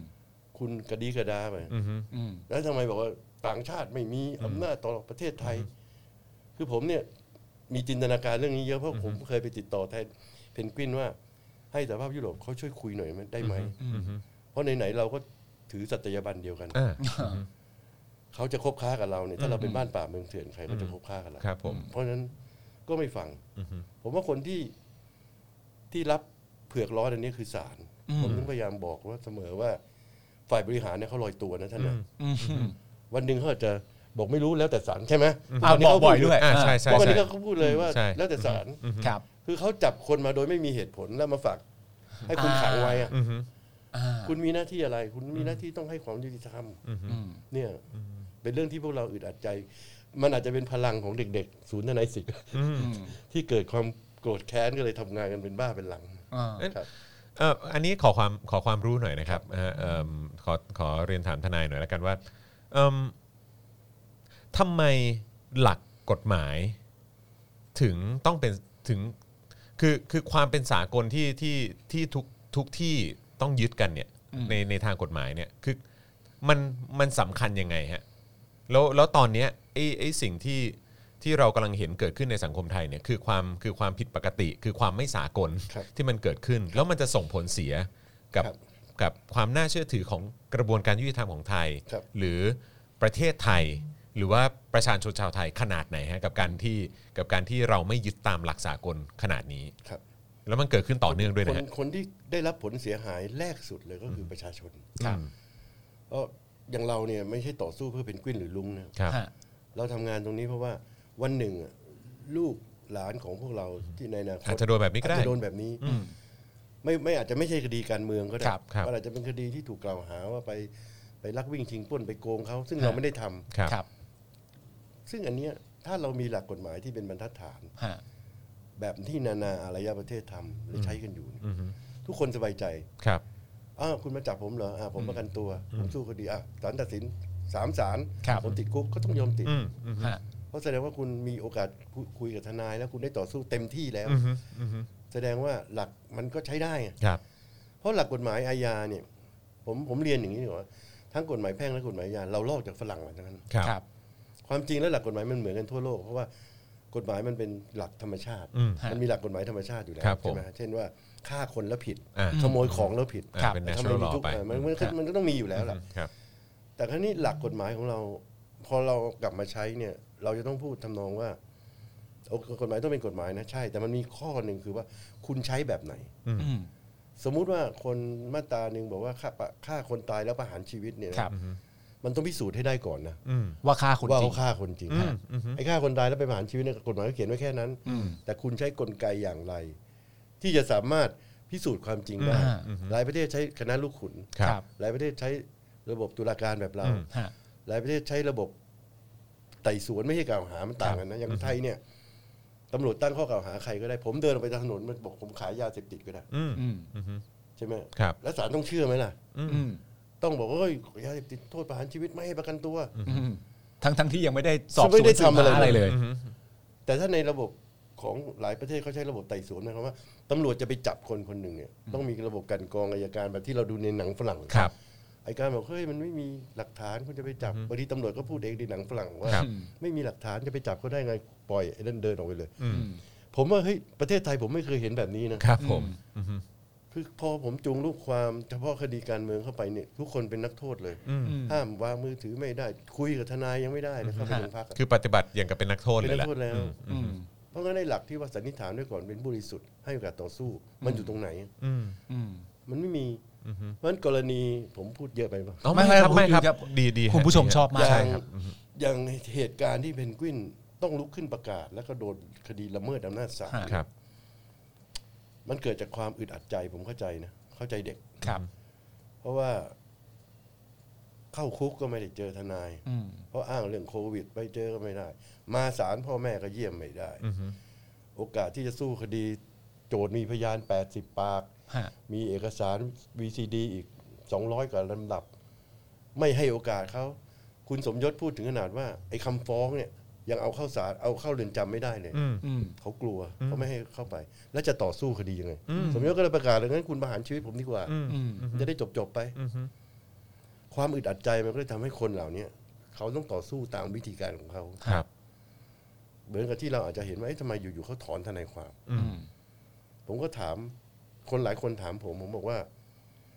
การถอนทนายความของเด็กพวกเนี้ยเขาไม่ได้โกรธเคืองอะไรกับผมเลย อืม เขาต้องการจะบอยคอรดเขาต้องการจะบอยคอรดศาลกับบอยคอรดกระบวนการยุติธรรม อืม เขาต้องการจะให้เห็นว่า เฮ้ยไหนๆคุณจะเอาผมเข้าคุกอยู่แล้วนะผมก็ไม่ต้องมีทนาย อืม เอามันมาฟอก อืม ฟอกล้างความบิดเบือนของระบบ อืม นั้นผมสู้เองดีกว่า คือจะมาขังผมอยู่แล้วอ่ะ คุณยังไงคุณก็ให้ผมติดคุกอยู่แล้ว ครับผม คือ ไม่ ผ ต้อ ม งมีทนายก็ได้ เออผมดูความตั้งใจพวกคุณออก อืม ครับ เพราะฉะนั้นเราไม่ต้องใช้ทนายหรอกเพราะความตั้งใจคุณชัดเจนซะขนาดนี้อยู่แล้ว ครับ อ่า เขาคือการบอยคอรดแต่ไม่ได้แปลว่า ถ้าให้โอกาสเขาเขาจะไม่สู้นะ ฮะ ถ้าให้โอกาสเขาเขาก็จะตั้งทนายขึ้นมาสู้คดีอย่างแน่นอน ครับ อันนี้คือคือ แต่ถ้าเขาไม่ให้โอกาสเขาเขาก็จะเป็นแบบเนี้ย ฮะ อืม ผมก็เลยเรียนท่านด้วยความเคารพศาลเลยว่า อืม มันลำบากนะ ต่อไปนี้ท่านไม่ได้เจอผมนะ ฮะ ท่านต้องไปพบเจอกับเพนกวิน ครับ เจอกับลุง อืม ไม่มีคนกลางนะ ไม่มีคน มีคน ก ก ลา ลาง ง นะ นะ แล้วเขาไม่เคยเรียนกฎหมายวิธีพิจารณาความอาญาเขาเขียนคำร้องคำแถลงไม่เป็นเขาก็ตะโกนพูดกับศาล อืม ซึ่งเขาท่านจะบอกบอกว่าในศาลต้องทำอย่างนู้นอย่างนี้เขาไม่ได้เรียนมา อ่ะ เนี่ย เขาไม่ทราบนะ ใช่ อ่า คือคือเขามันกดดันมากอะ ฮะ ถึงขนาดว่าเวลาเขาเข้าไปในศาลเนี่ยหนึ่งคนต่อผู้คุมสามคนสี่คนอะ อืม ฮะ เพรา ซึ่ง ฉ จะประกบอะไรขนาดนั้น จะประกบขน อืม เวลาพ่อแม่จะผมเองจะโดนด้วยตัวเองนะผมจะยื่นเอกสารให้มีวันหนึ่งในศาลผู้คุมมาขอดู ผมบอกเฮ้ยคุณเป็นใครคุณจะดูได้ไงศาลยังไม่เคยมาขอดูเอกสารระหว่างทนายกับ อืม เพราะมันเป็นควา มั ม นเป็น ลับ เรื่องส่วนตัว เออเมื่อไหร่ผมเสนอต่อศาลนี่ศาลท่านก็เอาไว้ในสำนวนแล้วก็มีการตรวจสอบ ฮะ แต่นี่ผมเป็นเรื่องความลับนี่ อืม ใช่ไหมกฎหมายบอกว่าต้องมีโอกาสพบทนายความเป็นการส่วนตัว อืม ทำไมต้องเขียนแบบนั้นน่ะ อืม ก็เป็นเพราะว่ามันมีความลับที่จะต้องต่อสู้ ใช่ อืม อืม อย่างเงี้ยพวกนี้เขาก็เลยถึงถึงถึงพูดกับผมเสมอว่าเขาทีมเขามีแค่สามคนจากฝ่าย อืม อายการโจทย์มี 11 คน ฮะ ฟุตบอลคู่นี้มันไม่น่าดูนะ อืม มันดูไม่แฟร์ตั้งแต่แรกอยู่แล้ว ใช่ อืมอืม ผมอยากรู้ในในมุมมองความรู้สึกอาจารย์ เพราะว่าที่เท่าที่อาจารย์เล่ามาคือมันมีกฎที่เป็นสากลอยู่ และอาจารย์ก็ร่ำเรียนวิชานี้มา แล้วก็ประกอบอาชีพเกี่ยวกับเรื่องของทนาย ครับ ซึ่งวิชาความรู้ที่อาจารย์ร่ำเรียนมาเนี่ยมันอาจจะสามารถใช้ได้กับกรณีอื่น ๆ ใด ๆ ก็ได้ ครับ แต่บังเอิญทำไมก็ไม่รู้มันไม่สามารถใช้กับกรณีของผู้ชุมนุมณตอนนี้ได้ อืม มันทำให้อาจารย์รู้สึกแปลกใจไหมว่า เอ้ยทำไมวิชาความรู้ที่เราร่ำเรียนมา มันใช้ได้ผลกับอย่างอื่น แต่กับเรื่องนี้มันไม่สามารถจะใช้ได้ อืม มันมันรู้สึกยังไงบ้างฮะเวลาที่เห็นเรื่องแบบนี้เกิดขึ้น คือน้องๆหลายคนที่เป็นทนายความก็ก็สงสัยเหมือนกัน ครับ ผมบอกเขาอย่างนี้ว่าจริงๆแล้วเนื่องจากมันเป็นคดีการเมืองอะ ครับ เราถูกกล่าวหาและถูกดำเนินคดีโดยรัฐ อืม ซึ่งเป็นรัฐของของของที่มีความคิดเห็นไม่ตรงกับเรา ครับ คือราชทันตำรวจอายการศาลเนี่ยก็คือรัฐ ครับ ใช่ไหมเพราะฉะนั้นโอกาสเดียวที่เราจะสู้ได้ก็คือ ต้องให้ประชาชนเขาเข้าใจว่า สิ่งที่เราทำคืออะไร อืม เมื่อประชาชนเรียกร้องจนระบบกระบวนการยุติธรรมเป็นธรรม ครับ เราชนะ เพราะเราไม่ได้ทำอะไรผิด อืม เราไม่ใช่อาชญากร ฮะ เพราะงั้นโอกาสที่สู้คดีอย่างที่ท่านถามเนี่ยผมว่าเป็นจริงครับ ในการสู้คดีการเมืองเนี่ย ถ้าถ้าสมมุติเราเป็นแต่ต้องเป็นคดีการเมืองของประชาชนนะถ้าผมเห็นคดีการเมืองของบางพวกก็รู้สึกว่าเข้าคุกไปก็มีความอยู่เป็นอยู่สุขสบาย อืมอืมอืม ได้ญาติเยี่ยมกันเต็มไปหมดเลยแต่ของเราเนี่ย คือเนื่องจากเขากังวลว่าเด็กพวกเนี้ยจะไปก่อสิ่งใหม่ ๆ เกิดขึ้นมา และมีการเปลี่ยนแปลงในสังคม ครับ ซึ่งความจริงอย่างพวกเราเข้าใจว่าเปลี่ยนแปลงก็ดีสังคมมันก็จะดีขึ้น ก็ดี แต่ครั้นี้เขาก็คิดอย่างนี้เพราะฉะนั้นเขาก็จะบีบ ฮะ บีบตั้งแต่ชั้นตำรวจเลยครับ อืม ครับ ตั้งแต่เริ่มจับเลย อืม แม้แต่ครั้งหนึ่ง มีคนโพสต์คำว่าจ้าอย่างเดียว อืม อ่า ยั ใช่ งติดคุกเนี่ยยังยังถูกจับ อืม ครับ แต่ศาลยกฟ้องนะ ครับ แต่ว่าช่วงช่วงนั้นติดคุกไปหลายหลายหลายเดือนกว่าจะได้ประกันตัว ก็ นี่ป็นรื่อง เสียโอกาส น่ ชีวิตไปเท่าไหร่ก็ไม่รู้ น่า อืม เพราะงั้นผมคิดว่าปัญหาที่เกิดขึ้นเพราะมันเป็นคดีการเมืองเท่านั้นแหละ ครับ ถ้ามันเป็นคดีที่ที่เฟอร์รารี่ไปชนตำรวจตายก็อาจจะไม่ติดคุกก็ได้ อืม ทุกวันนี้ก็ยังไม่ติดเลย ก็ยังไม่ติด อือฮึแล้วเอิ่มคือตอนนี้มันอย่างอย่างที่บอกว่ามันเหมือนเป็นการ rule by law ไม่ใช่ rule of law นะฮะเออแล้วก็เหมือนแบบเอ่อไอ้สิ่งที่เราเข้าใจกันว่า เอ้ยแบบอำนาจบริหารเอ่ออำนาจตุลาการนิติบัญญัติทุกสิ่งเอ่อทั้ง 3 สิ่งนี้ต้องคานอำนาจกัน แต่เราแต่เราเริ่มแยกไม่ออกแล้วว่า คานกันด้วยเหรอ อะไรอย่างเงี้ยฮะกับกับสิ่งที่เราเกิดเกิดขึ้นในปัจจุบัน ตอนนี้ คือมันมันเละเทะไปหมดแล้วป่ะ เราใช้คำนี้ได้ไหมมันมันเละเทะไปหมดทุกอย่างแล้วจริงๆไม่ว่าจะเป็นทั้ง ผมก็เห็น ในพาร์ทการบริหารเองก็ซึ่งต่อเนื่องมาจากการยื่นอำนาจ ครับ ตั้งตนขึ้นเป็นผู้ปกครองรัฐขึ้นมาอะไรแบบนี้ใช่ไหมฮะแล้วก็ล้มล้างการปกครองระบอบประชาธิปไตยแล้วก็นิรโทษกรรมตัวเอง แล้วก็มีในพาร์ทนิติบัญญัติที่มีตั้งสนชขึ้นมาเอง มีสวอะไรต่างๆ แล้วก็มาเกี่ยวข้องกับ แล้วก็ในพาร์ทตุลาการอีก แล้วนี่ยังไม่นับรวมถึงใน องค์กร เอ่อ อิสระ กระบวนการ การยุติธรรมหรือว่าองค์กรอิสระอื่นๆเนี่ยนะคือตอนนี้มันคือเอิ่มทนายเองและกับการที่ได้อยู่ใกล้ชิดกับทนายรุ่นใหม่ที่มาเป็นทนายอาสาด้วย ของศูนย์สิทธิ์สิ่งที่เรียนมา ว่าอันเนี้ยมันคือหลักการสากล หลักการทางกฎหมายเนี่ยทนายอยู่กับสิ่งนี้มาแทบจะตลอดทั้งชีวิตนะฮะแล้วก็มีมีทนายรุ่นใหม่ที่ก้าวเข้ามาอยู่ในวังวนนี้ด้วยเนี่ย ครับ คือมันมันเกิดอาการท้อแท้หรืออาการสิ้นหวังไหมครับว่าไอ้สิ่งที่เราเรียนมาเนี่ยมันมันแทบจะไม่สามารถใช้ได้ อ่า กับกับไอ้สิ่งที่มันเกิดขึ้นจริงในสังคมตอนนี้อยู่เลย หรือหรือแม้กระทั่งว่าแล้วถ้าเป็นอย่างนี้จะไปยังไงกันต่ออ มจะไปยัง ป ไงกันต่อ ระเทศของเราจะไปยังไงกันต่อ แล้วเราจะกอบกู้มันกลับขึ้นมายังไงกับไอ้ความน่าเชื่อถือเราเนี่ยคือโอเคคำคำถามนี้อาจจะยาวไปนะ แต่ว่าก็คือแบบว่า เข้าใจ ใน อยากตอบ ในในในในในในมุมมอง ในมุมมอง ของทนายคิดว่ายังไง สารภาพว่าสองปีวันนี้ผมท้อแท้ ครับ ครับ แต่โอเคยังไปช่วยก็อยากจะช่วยน้องๆหลานๆ ฮะ ลูกหลานทั้งนั้นน่ะ ครับ ครับผม อยากจะไปช่วยเพราะเชื่อว่าสิ่งที่เขาคิดเป็นสิ่งที่ถูก ครับ แต่ถ้าถามว่าท้อแท้ไหมท้อแท้เพราะรู้สึกว่า เราอยู่ในโลกวังวนที่มันไม่ได้ไม่ได้เป็นเรื่องจริงอ่ะ ครับ อืม ฮะ คือสำหรับผมนะอยู่ใน ครับ กระบวนการศาลเนี่ยมันไม่เป็นเรื่องจริง มันเป็นลิเกละครอะ อืม มันเป็นเหมือนกับว่า เอ้ย ผมศาลต้องรักษาไว้ซึ่งความยุติธรรมผู้ศาลอะไรเงี้ยนะเราก็เชื่อนะ อือฮึ เชื่อมาตลอด ครับ อืม แล้วพอเราเจอปัญหาหลายเรื่อง อาจจะที่ผมกล่าวนี่ไม่ใช่ว่าผู้พิพากษาทุกคน ฮะ หรือตุลาการเป็นอย่างนี้นะ อือฮึ แต่ผมพูดในระบบมันดีกว่า ครับ ระบบมันออกแบบมาทำให้คนดีอยู่ไม่ได้ อืม อืม คนที่จะถ้าคุณไม่เลือกที่จะลาออกไป หรือฆ่าตัวตาย คุณก็ต้องยอมรับระบบอันนั้น อือฮึ อืม มันก็คือระบบราชการนั่นแหละ อืม ระบบราชการไปลว่าไอ้ราชการ อือฮึ ฮะ ใช่ไหมฮะมันก็ไม่แตกต่างอะไรกับตำรวจ ครับ พนักงานสอบสวนที่เป็นต้นทางแห่งความยุติธรรมเนี่ยถ้ารายการนี้สื่อไปได้ ผมบอกเลยว่าไม่ต้องปฏิรูป อืม ฮะ เพราะคุณไม่เคยคิดอยากจะปฏิรูป อืม อืม คุณนายสั่งคุณทำอย่างเดียว ถ้า ครับ ถ้าผมผิดก็ฟ้องมา อืม นายสั่งคุณทำ อืม ผู้บังคับบัญชาสั่ง พนักงานสอบสวนมันก็จะแยกตัวเป็นอิสระอยู่แล้ว อืม คุณมีหน้าที่สอบสวนหาความผิด ฮะ ของผู้ต้องหา หรือความบริสุทธิ์ของผู้ถูกกล่าวหาด้วย อืม ครับ อืม คุณไม่เลือกเลย อืม มีคดีการเมืองเนี่ย รอแค่นายสั่งอย่างเดียว รอนายสั่ง อืม สมมติออกหมายเรียกวันนี้อ่ะพอครบสามสิบวันไปศาลเลยเอาแล้วที่ผมยื่นขอความเป็นธรรมอ่ะ อืม อืม คุณไม่สอบให้ผมเลยเหรอ อ่า เออเดี๋ยวสอบให้แต่ส่งฟ้องไปก่อนนะคุณฟ้องแต่ว่าคุณสอบเสร็จแล้วอ่ะ อืม อ่า คุณจะมีความเห็นสั่งฟ้อง คุณจะต้องกลั่นกรอง ฮะ อืม นี่พูดถึงเฉพาะแค่แค่พนักงานสอบสวน ครับ นะ อืมต้นทางนะเนี่ย ต้นทาง ต้นทางนะเนี่ย นี่ขั้นตอนก็ผิดแล้วนะ ต้นทางขั้นตอนก็ผิด ผม แล้ว ว่าเป็นสิ่งที่ผมท้อแท้มากล้มเหลว ฮะ ผมอายุเยอะแล้วหกสิบสี่แล้วคือจริงๆผมถ้าไม่มาทำเรื่องน้องๆ ผมก็ว่าจะเกษียณไปแล้ว อืม แต่ว่า คือเกษียณออกไปเพื่อที่จะได้ไม่ต้องมายุ่งกับสิ่งเหล่านี้ ครับ ฮะ จะไม่ต้องมาคับแค้นใจแล้วไม่ต้องมานั่งมอง ครับ นี่ไม่ต้องไปพูดถึงองค์กรอิสระทางตุลาการนะ ครับ เช่นกกตหรือว่าสารรัฐธรรมนูญ ครับ ที่ที่ผมได้ไปได้ไปทำงานด้วยเนี่ย ฮะ ผมว่าผมว่าสิ้นหวัง อืม อืม แต่มันเกิดจากอะไรตอบคำถามที่สองที่คุณจรถามคือว่า ประเทศแบบแบบนี้มันเกิดขึ้นเพราะอะไร ผมเรียนอย่างนี้ครับว่า มันเกิดขึ้นเพราะว่า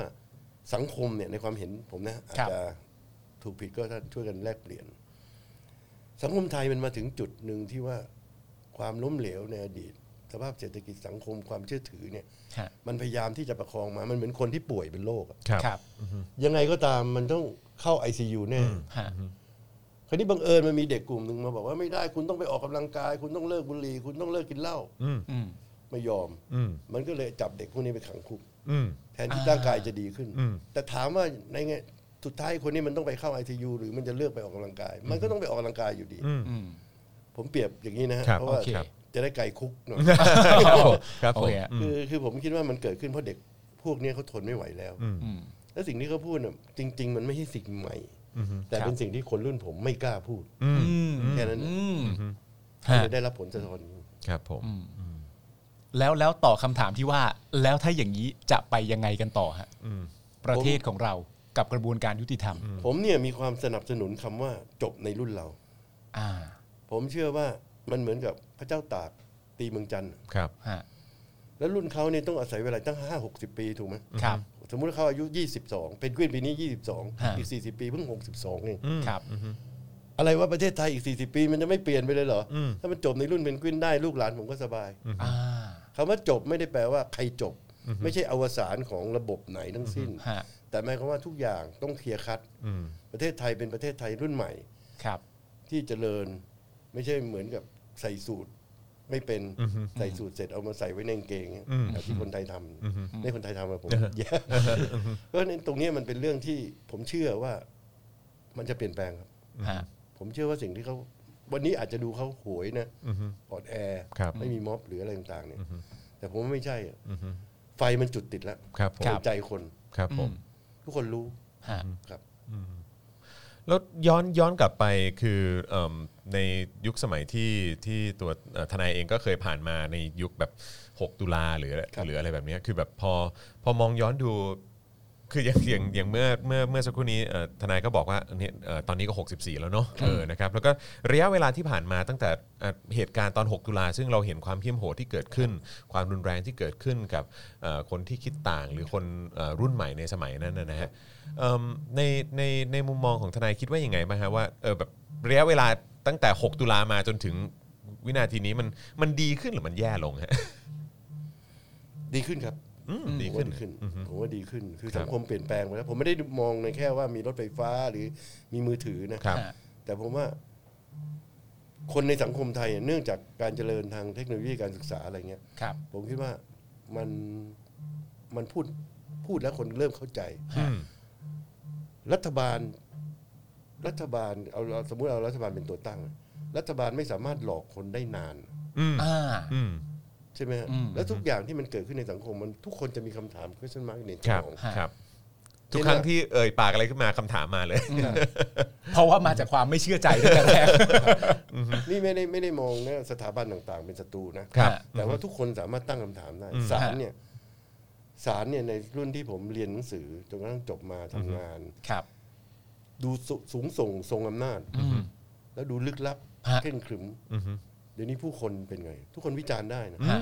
อ่ะคุณจะติดคุกก็ละเมิดอำนาจศาลก็ติดไปแต่ผมไม่กลัวละผมจะโพสต์ละ อืม ผมจะเขียนละ อืม ผิดถูกเป็นอีกเรื่องหนึ่งนะ ฮะ บางทีคนโพสต์มันก็โพสต์ผิดนะ ครับ ครับ ครับอือฮึ อันนี้ผมว่า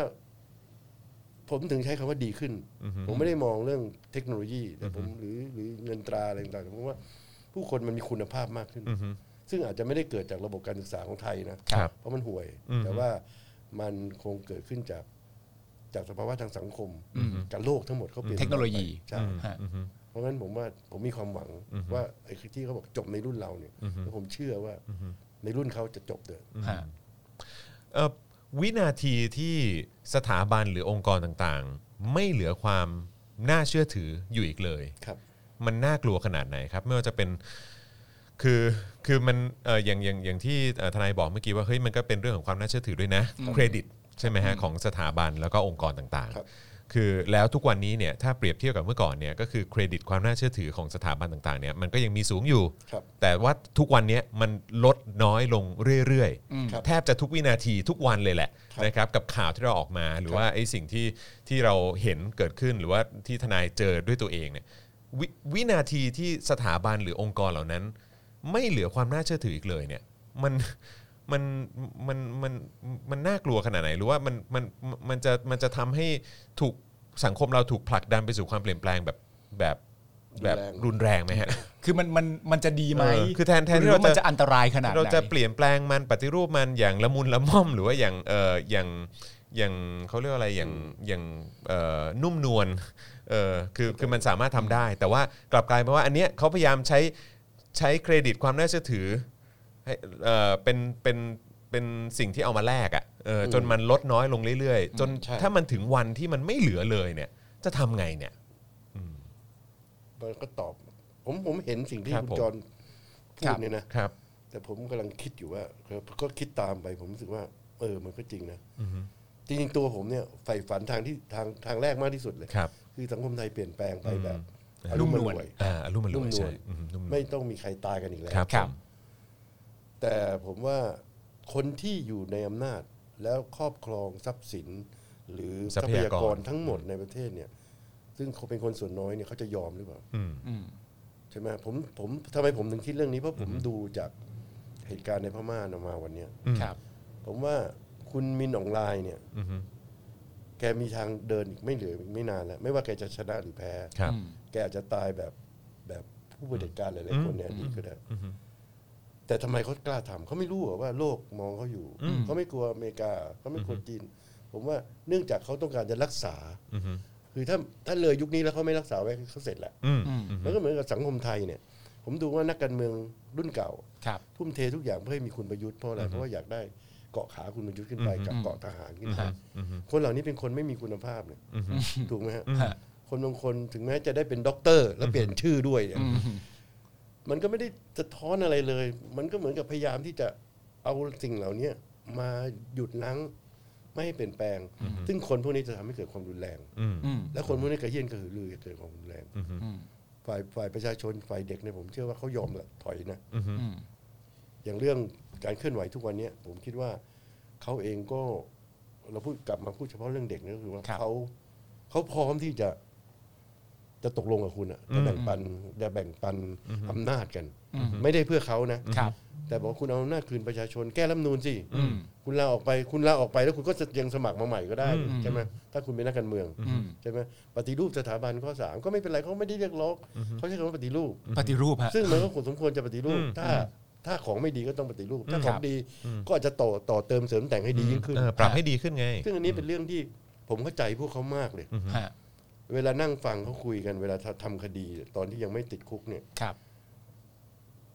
ผมเองแทบไม่ได้พูดอะไรเลย เพราะเขาจะพูดกันแล้วเขาจะข้ามเรื่องคดีความไป อืม คือเขาไม่ได้สนใจเรื่องคดีความที่เขาจะโดนเขาถามกันว่า เออ ใครทำอะไร อืมยังไงต่อ ยังไงต่ออ อืม แล้วคนจะมาเท่าไหร่ อืม จะอธิบายคนยังไง ใครอยู่บนเวที จะพูดเรื่อง จะ ไร สื่อสาร กัน ยังไง จะใช้เทคโนโลยียังไงที่จะให้คนเข้าใจเอ้ยเราทำไปแบบนี้ประชาชนเขาจะเข้าใจไหม เขาจะรู้ไหมว่าสิ่งที่เราทำเป็นเพื่ออะไร มีการติดต่อสื่อสารคุยกันผมแล้วเขาบริสุทธิ์ใจอ่ะเขาประชุมกันบางทีเขาเขียนให้ไม่ลบเลย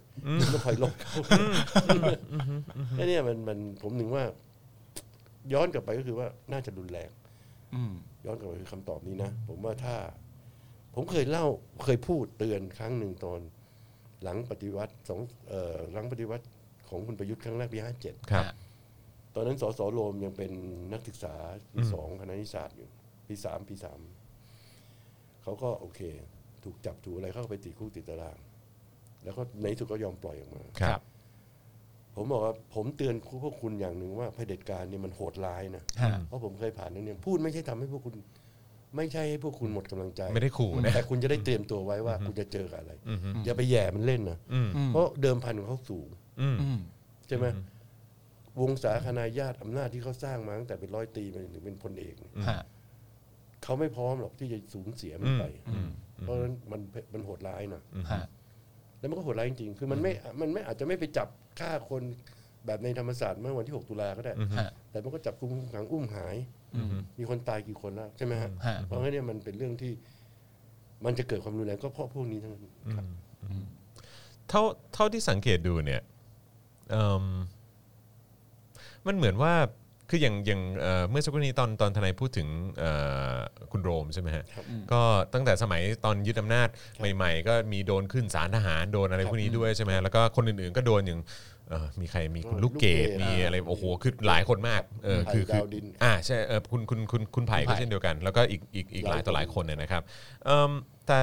แต่เราเราก็เห็นการสู้เอิ่มที่เกิดขึ้นไม่ว่าจะเป็นในพื้นที่สาธารณะ บนท้องถนน การชุมนุม เวทีเสวนา ครับ นะครับแล้วในขณะเดียวกันเราก็ได้เห็นการต่อสู้ในพื้นที่สภาด้วยการกระโดดเข้าไปเอ่อลงเลือกตั้ง แล้วก็ไปไปส่งไปส่งเสียงไปแสดงความเห็น หรือว่าไปแสดงออกในพื้นที่อย่างสภา ในมุมมองของของทนายเองคิดว่ายังไงบ้างฮะคิดว่าไอ้การต่อสู้ใน ในในแต่ละจุดเนี่ยมันน่าจะนำมาซึ่งความเปลี่ยนแปลงได้ไหมฮะคือแบบว่าคือเพราะเพราะหลายคนก็บอกโหชุมนุมมันโอ้โหคนคนน้อยลงเออหรือว่ามันไม่ได้ถี่เหมือนกับแต่ก่อนแล้วอะไรเอ้ยมันไม่ได้ดุดันเหมือนกับแต่ก่อนเหมือนปีก่อนแล้วอะไรอย่างเงี้ยแต่ว่าแต่พอมานั่งสังเกตดูดีๆอ่ะอย่างวันนี้เรานั่งคุยกับทนาย ครับ ก็เห็นทนายก็ให้การสนับสนุนและช่วยเหลือ ครับ เอ่อแกนนำผู้ชุมนุม หรือว่าคนที่ออกมาเรียกร้องประชาธิปไตยที่ตอนนี้กำลังติดคุกอยู่ ครับ ใช่ไหมฮะหรือว่าอ่าคุณโรมเอง ครับ นะครับหรือว่าอาจจะมีนักการเมืองฝ่ายค้านอื่น ๆ อีกเอ่อที่ที่ก็ต่อสู้ในพาร์ทของในสภาอ่ะช่วยประกันตัวได้ก็ออกมา ครับ ประชาชนอยู่หน้าจอคอมพิวเตอร์ก็ทำได้ด้วยกันเอ่อส่งข้อความ ครับ โพสต์ข้อความใน Twitter Facebook อะไรต่าง ๆ ก็เอ่อไปมีชุมนุมก็ออกไปเออบางคนก็เอ่อร้านอาหารบางร้านก็ฉันจะไม่ขายอาหารให้ทหารตำรวจหรืออะไร ก็ว่ากันไปคือแบบว่า คือคิดว่าการต่อสู้ ในในในเล็กๆ เหล่านี้แบบแบบไมโครแบบเนี้ยนะฮะมันมันจะน่าน่ามันมีโอกาสไหมฮะที่จะนำพาไปสู่การเปลี่ยนแปลงได้ ผมเชื่อว่ามีโอกาส อืม เพราะการเกิดขึ้นของจุดต่าง ๆ เนี่ยแสดงให้เห็นว่ามันได้จุดไฟในสมองก็เกิดขึ้น ฮะ เพราะฉะนั้นคนเหล่านี้ไม่ว่าอยู่ที่ไหนเขาสนับสนุนการต่อสู้ได้ทั้งหมด ครับ แล้วเมื่อไหร่เขาถึงเวลาที่สมควร อือฮึ คนเหล่านี้ก็จะเป็นพลังในการเปลี่ยนแปลง ครับ ได้ทุกทุกเวลา ผมเชื่ออย่างเรื่องการยืนที่เรื่องยืนหยุดขังอะไรเนี่ย อ่า ครับ ครับผม ก็เริ่มกระจายไปทั่ว ครับ ต่างๆเนี่ย ฮะ เพราะมันเป็นเรื่องที่ทุกคนเห็นเป็นเรื่องใกล้ตัว อืม วันหนึ่งถ้าเราโดนอะ อืม ใช่ไหมฮะ ครับ มันก็เหมือนกันบางคนอาจจะสนับสนุนเรื่องเงินน้ำกล้วยอะไรต่างๆมาให้กินข้าวปลาอาหาร แต่โอกาสที่จะไปเจอชุมนุมใหญ่เนี่ย มันก็มีมันก็มีปัจจัยหลายอย่า อื ง ม ที่ดี ครับ ที่เช่นโควิด ครับ ครับ หรือเรื่องความกลัว เพราะว่ารัฐก็ปราบปรามรุนแรง ครับ ฉีดน้ำใส่ใส่ใส่ กระสุนยาง กระสุนยางอะไรต่างๆเนี่ย ครับ แล้วก็ตั้งข้อหาแบบรุนแรง ครับ มันผู้คนก็อาจจะเป็นสงครามกองโจรก็คือ หลบอยู่ตามบ้านแสดงความคิดเห็น อืม แต่ที่สำคัญคือไฟมันเกิดขึ้นในสมองอะ อืมมันจุดติ แล้ ด ว ไป วันห แล้ นึ่ง ว คนพวกนี้เมื่อเขาไม่พอใจ ครับ แล้วก็เห็นว่าถึงจุดแล้วก็เหมือนกับพม่าเนี่ย อืม ใครจะรู้ว่าใครจะคิดว่าคนพม่าถึงออกมาขนาด อืมเยอะขนาด ทุกห นี้ มู่บ้าน อืม ใช่ไหมฮะมาถึงเวลาที่เหมาะสม ฮะ อืม ผมว่าเรื่องเนี้ยเอ่อฝ่ายรัฐต้องต้องระวัง อืม จริงๆเขาเขาอาจจะลำพองใจใช่ไหม อืม ได้ว่ามันมันมีทุกคนกลัวแล้ว อืมตอนนี้เงียบแล้ว ตอนนี้อยู่แล้ว อืม อืม อืม เวทขึ้นก็เดี๋ยวก็แย่แล้วเดี๋ยวก็ต้องมาคลานมาขอให้ออกไปจากคุกอะไรต่าง ฮะ ๆก็เนี่ยเขาผมว่าเขาเขาผิดพลาดไปหน่อย เพราะเขาลืมหลักสัจธรรมว่าความจริงแล้วสิ่ง ที่ดีงามอะและความยุติธรรมอะมันต้องชนะเสมอ อืม แต่ช้าหรือเร็ว อืม และวันนี้โลกมันหมุนเร็วมาก อืม ผมเชื่อว่าโลกหมุนเร็วจนผมตามไม่ทัน อืม ฮะ ไม่เคยคิดเลยว่าเด็กจะพูดกันได้ขนาดนี้ อืม อืม ผมตกใจเลยครับกับการเคลื่อนไหวครับ แล้วนี่คือในหลักเดือนนะ ตั้งแต่หลักเดือนไง เออหลักเดือน หลัก เนาะ เดือน เออนะฮะที่มีการ แล้วเรา เคลื่ ก็ อน จะ ไหว เห็นผู้คน อืม แบบที่มาสัมผัสเนี่ยเด็ก ๆ มาเป็นทนายความเนี่ย ฮะ ทนายความอาสามีทั้งคนแก่ ฮะ คือคนรุ่นผมนั้น ครับ คนแก่แล้วกันมาขอมาช่วย อืม เวลามีคดีที่แถวคลองหลวงธัญบุรี ท่านก็เป็นทนายอาวุโส ครับ ขอมา ฮะ ผมมาถึงตชดภาคหนึ่งผมไปเอง อืม ฮะ มีเด็กตั้งแต่เพิ่งจบได้ตั๋วทนายใหม่ๆมา ครับ มาว่ามาช่วยกัน อืม มาเจอตำรวจบางทียังร้องตำรวจดุยังร้องไห้อะ โอ้โห แล้วแล้วแล้วตัวอาจารย์เองอาจารย์คิดว่ามีปัจจัยอะไรเพราะว่าอาจารย์บอกเองว่าจริง ๆ แล้วเรื่องเนี้ยที่เขากล้าส่งเสียงเนี่ยมันไม่ใช่เรื่องใหม่ อืม มันเป็นเรื่องที่หลาย ๆ คนในยุคก่อนหน้านี้ก็คิดแต่ไม่กล้าพูด ครับอืม อาจารย์คิดว่าปัจจัยมันคืออะไรว่าที่เด็กรุ่นนี้ ที่อาจารย์เองก็ยังตกใจว่า ครับ กล้าพูดเรื่องเหล่านี้ออกมาเชียวเหรอออาจารย์ว่าปัจจัยมันคืออะไรฮะ คือความเสื่อมของสถาบันและสังคมเช่นความเสื่อมของสถาบันตำรวจสถาบันศาลหรือว่า ครับ สถาบันสำคัญต่างๆ ส นะฮะ ถาบันสำคัญต่าง ครับ ๆเพราะมันเสื่อมขึ้นมาแล้วเด็กรุ่นเนี้ยเพิ่งเกิดส่วนใหญ่เด็กพวกนี้จะเกิดหลังประมาณปี 41 42อะไรเงี้ย ครับ ประมาณ141 42 แล้วก็ ฮะ ผ่านเหตุการณ์การรับประหารของคุณสนธิของพวกนี้มา อื มี ม เสื้อแดง อืม มีเสื้อเหลือง กปปส ปป ค ส รับ อะไรต่างๆเนี่ยการเมืองมันเกิดขึ้นจนกระทั่งเขาแล้วเมื่อเขาเทียบกับอินเทอร์เน็ตที่เขาด้วยความเร็ว เอ้ยทำไมประเทศนั้นทำไมนายกหญิงของนิวซีแลนด์เก่งจังวะนายก แคนาดา ฐมนตรี อะไร ของ ต่างๆ แคนาดาทำไมมันปาดเปรียวทำไม พูดจาก็น่าฟัง เออทำไมของเราพูดไม่ชัดเลย เออเออเออเออ มันก็เลยเป็นเรื่องที่ผมว่าเขาก็เลยเกิดเขาเปรียบเทียบ อ่า แล้วพวกนี้จะเร็ว ฮะ แต่เนื่องจากเขาไม่เคยเจอความรุนแรง ครับ ความโหดร้ายแบบที่รุ่นผม รุ่นผมเนี่ยจะจะพูดอะไรสักทีเนี่ยคิดแล้วคิดอีกนะ อื อืม เอ้ยมันผิดหรือเปล่าวะเขียนบางทีจะเขียนจดหมายถึงคน จะเขียนจดหมายเปิดผนึกทั้งฉบับหนึงต้องคิดแล้วคิดอีก อืม แก้แล้วแก้อีกอะ ฮะ แต่เขาคิดว่าโอเคเขาเอาเลย อือฮึ เขาจะใช้ถ้อยคำเลยเขาก็อาจจะในสายตาผู้ใหญ่ว่ารุนแรงแต่ความจริงเป็นเรื่องภาษา อืม ของเขาใช่ไหม เขาก็มองว่าตรงไปตรงมา เขาก็ตรงไปตรงมา อืม เพราะฉะนั้น ผมคิดว่าที่ที่มันเกิดขึ้นเร็วก็เพราะว่า สังคมสถาสังคมมันเสื่อมอย่างนี้เนี่ย ฮะ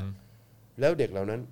เขาโตเกินกว่าสังคม อืม อืม โตเกินกว่าความรับรู้ที่จะทำให้เขายอมจำนนต่อมันแล้ว ครับ อืมอืมยอมไม่ได้นะ ยอมไม่ได้นะ อืมอืม เพราะเขาเกิดมาแบบเป็นเสรีอ่ะ ฮะ ครับ แสดงว่าปัจจัยสำคัญอีกเรื่องหนึ่งที่คุณจองเคยพูดตลอดเวลาว่าไอ้ที่มันจุดติดขึ้นมาเนี่ยมันเกิดขึ้นเร็วมากเลยนะ อืม น่าจะเป็นเพราะว่าเด็กเลือกใช้วิธีการพูดตรงๆด้วยหรือเปล่าฮะมันเลยเข้าใจกันอย่างรวดเร็วด้วยหรือเปล่า คิดว่าใช่ อ่า ผมคิดว่าใช่เพราะว่า คือไม่ต้องอ้อมค้อม อ่า ไม่ต้องอ้อมไปอ้อมมา คือ ไม่ได้รำกันอยู่นั่นนะ เอ เอ อ อ อย่างเรื่องที่เขามีข้อเสนอสามข้อเนี่ย ฮะ แล้วเขาก็เรียสเรียสเรียงมาเนี่ย อืม ผมก็ฟังจากทางถ่ายทอดทางทางนี้ที่เขาที่ไอเขาเรียกอะไรคุณอนนท์พูดที่อนุสาวรี อืม ย์ชัยประชาธิปไตยเนี่ย ครับ เอ๊ะก็มาวันก่อนยังเจอกันอยู่ไม่เห็นพูดเรื่องนี้เลยแต่เขาก็คิดของเขามาเขาก็ เตรียมมาละ อืเขาก็เตรียมเข้ามา แล้วก็พูดเป็นเหตุเป็นผลเป็นเรื่องเป็นราว ครับ ที่แต่งชุดแฮร์รี่พอตเตอร์นะ ฮะ คือพวกนี้เขาก็จะผมว่าเขาคิดเร็ว แล้วพูดแบบตรงไปตรงมา อืม ใช่ไหมของเราเวลาจะพูดถึงเรื่องนี้ เราไม่เคยพูดตรงไปตรงมาเลยตั้งแต่ปีปีหนึ่งเก้าจนถึงปัจจุบันเนี้ย อืม เพิ่งมาพูดถึงสถาบันพระมหากษัตริย์ได้ก็คือด้วยคุณูปการของคุณเพนกวินกับคุณอนนท์เนี่ย อืม คือเอาตรงๆ คือก็คงเริ่มพูดได้ คือ เมื่อ ได้อ่าน เมื่อ ครับ เมื่อตอนปีที่แล้วอะนะครับ ที่ที่เห็นที่เห็น ซึ่งซึ่งจริงๆมันจำเป็นใช่ไหม อืม เพราะว่าในหลวงรัชกาลที่เก้าท่านก็พูดอยู่แล้วว่าก็ท่านเป็นประมุขอะ อืมคใช่ไห รั ม บ ทุกคนก็พระมหากษัตริย์ก็อาจจะทำผิดได้ ครับ แต่ความจริงที่สิ่งที่เด็กพูดไม่ได้พูดถึงเรื่องสถาบันพระมหากษัตริย์โดยตรง อืม เขาพูดว่ารัฐบาลประยุทธ์เนี่ย คุณไปทำให้สถาบันเสื่อมเสีย อื อื ม ม โดยตัวของคุณเอง อืม เขามีหน้าที่ปกป้องเขาถึงออกมาพูด ฮะ เช่นการออกกฎหมายอะไรต่างๆ ที่ ครับ ครับ เกิดความเสื่อมเสียต่อสถาบันเขาไม่ได้พูดถึง ครับ เด็กๆเขาไม่ได้พูดถึงนะ ฮะ เขาไม่ได้พูดถึงสถาบันโดยตรงลองไปฟังดูสิ่งที่อานนท์พูดครับ ก็พูดถึงสิ่งที่มีการหยิบเอามาใช้เพื่อ ใช่ เป็นประโยชน์กับ เพื่อตัประโยว ชน์ รัฐบาล ของตัวรั เอ ฐบาล ง เอง แล้วก็แล้วก็ทำก่อให้เกิดความเสื่อมเสีย ครับ ให้กับสถาบันซะ ก็เหมื ด้วอน ย กับ ซ้ำ เคสเคสของคุณธนาธรน่ะ ครับ ที่ว่าไปโพสต์เรื่อง วัคซีน ไป นะอ๋อ เรื่องวัคซีน อ่า ไลฟ์สดเรื่อง อ่า วัค ครับ ซีนแล้วก็โดน ครับ หนึ่ง ผ ถึ ม งสอง ห ไป นึ่งสองไปแล้วก็มีไปถึง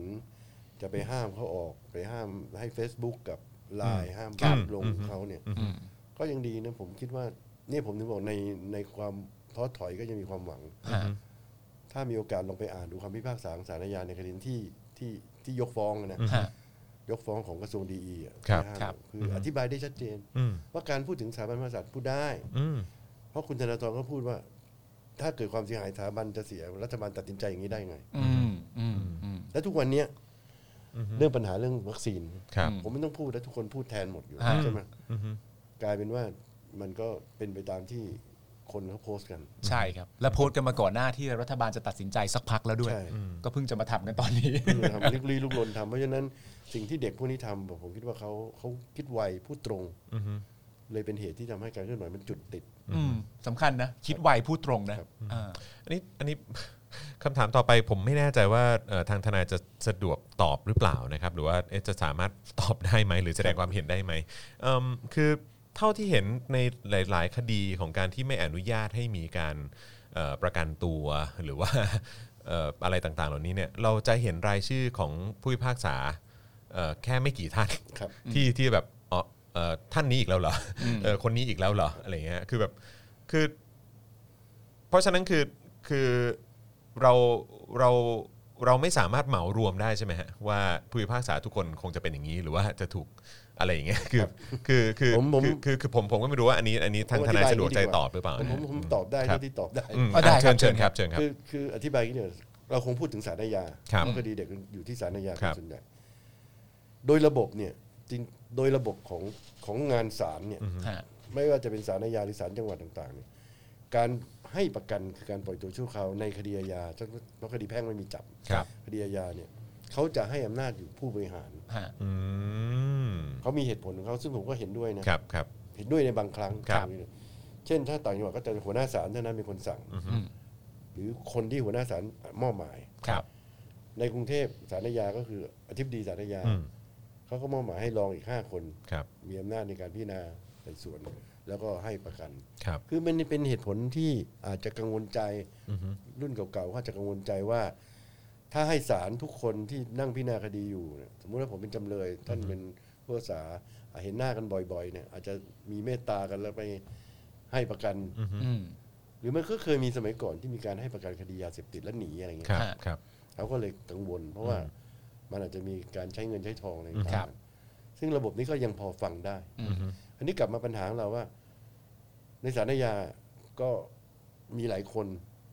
บางคนก็ให้บางคนก็ไม่ให้ แต่ส่วนใหญ่มันจะไปตกคนที่ไม่ให้แล้วเห็นชื่ออยู่ใช่ไหม ฮะ ผมว่าเราเราทำใจให้เป็นกลาง ผมเนี่ยพยายามทำใจให้เป็นกลาง ผมคิดว่า ไม่เป็นไร ก็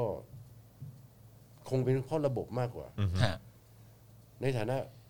ตัวเขากับเพนกวินก็ไม่มีอะไรโกรธเคืองกัน อือฮึเป็นการ เขา ส่ ค วน ง ตัว เขาคงคิดอย่างนั้นจริง ๆ อืม มีความเชื่ออย่างนั้นจ ผม ริง ก็คิดว่าเขาคงคิดอย่างนั้นจริง ๆ ว่าเพนกวินจะหนีเพนกวินออกไปจะทำพยันตรายอื่นๆอีก อืม แต่เราก็โต้ตอบโต้เขาด้วยการใช้ทฤษฎีทางกฎหมาย ๆ ครับ ว่าเหตุผลที่คุณให้เนี่ยมันไม่ใช่นะ ฮะ ก็ไม่ฟังก็ไม่เป็นไร เพราะว่าคนอาจจะมองกฎหมายคนละมุมก็ได้แต่ผมก็จะพูดอย่างนี้ไปเรื่อย อืม อืม ๆ จนกว่าวันหนึ่งเนี่ยเขาจะได้รู้ว่าสิ่งที่ผมพูดมันถูกนะ อืม การที่คุณไม่ให้ประกันเพนกวินเนี่ยยกเฉพาะเพนกวินและคนอื่นด้วย อืม เป็นเรื่องที่ไม่ถูก ฮะ แล้วมันไม่ดีตรงที่ว่าพอยื่นทีไรก็เจอคนนี้ทุกที อืม นี่ นั่นน่ะสิครับ อันนี้คือการที่เราตั้งคำถามว่า เอ๊ะทำไมทำ แบบ ไม นี้คือแปลว่าเราไม่ควร อ่า เหมารวมใช่ไหมหรือว่า ยังไงดีเออเพราะเพราะตอนนี้คือก็ให้ทำไงฮะเพราะจากจากผลที่ออกมาอย่างเงี้ยกับการตัดสินแบบเนี้ยมันก็ทำให้คนหันไปมองทั้งกระบวนการ ใช่ หรือว่าทั้งระบบเนี่ย ครับ เออกลายเป็นว่าความน่าเชื่อถือและเครดิตเนี่ยมันเอ่อทางสังคมเนี่ยมันก็ค่อยๆ ลดลงไปเรื่อย คือคือผมก็พูดหมดแล้วล่ะเพียงแต่ว่าคำตอบนี้ผมว่าสารนายาต้องเป็นคนตอบเอง อืม เพราะว่า ๆอืมครับ สิ่งที่ได้ก็คือ หรือสิ่งที่เสียก็คือผู้สาหรือสารนายา ครับ หรือ ผม ผู้สาทั้งระบบ ครับ ใช่ไหมพูดกันแบบตรงไปตรงมาคือผู้สาส่วนใหญ่เขาไม่เห็นว่าทำไมไม่ให้ประกันเขาเห็นว่าควรจะให้ประกัน อืม แต่ทำไมมันออกมาอย่างเนี้ย ผมก็ตอบไม่ได้เหมันก็เคยมีข่าวใน Facebook หรือในข่าวว่า มีการประชุมกันที่ศาลฎีกาแล้วมีอะไรต่างๆเยอะ ครับ แยะเนี่ยซึ่งผมก็ไม่ได้เป็นผู้ภาษาก็ตอบไม่ได้ ฮะ แต่ถ้าพูดถึงทางข้อมูลมันก็คงเป็นเรื่องจริงอะ ครับ ในองค์กรระดับนี้นะครับ มันก็คงต้องมีคนที่มีความเห็นแตกต่างกัน ฮะ แต่เมื่อเห็นแตกต่างกันความจริงมันเป็นข้อกฎหมายมากกว่า ฮะ คุณไม่สามแม้แต่คุณจะเชื่อว่าคนนี้เป็นอาชญากร อืม แต่ถ้าพยานหลักฐานในชั้นสืบพยานมันมีไม่มีอ่ะคุณจะไปประหารชีวิตเขาหรอก อืม อันนี้เป็นเหตุผลที่คุณคุณากรคณากรเพียรชนะ อืม ฆ่า ครับ ตัวตายนะ ครับ อืม เนี่ย ภาษาก ำ ที่ กำ ศาลจังหวัด กำลังจะถามพอดีเลยฮะว่า เป็น เรา เหตุผลที่ อัน ฆ่า นี้ยังไงตัวตายเพราะว่า หลักฐานมันไปไม่ถึงอะ ฮะ ว่าคนเหล่าเนี้ยเขาเป็นคนไปยิงคนในเหตุการณ์ก่อการร้าย ฮะ ที่สามจังหวัดชายแดนภาคใต้ อืม มีแต่การกล่าวหาจากทหารเท่า อืม นั้น จาก ครับ เจ้าหน้าที่อืม อืม แล้วคนพวกนี้ถูกถูกจับและถูกทำร้ายบางคนตาย ครับ ฮะ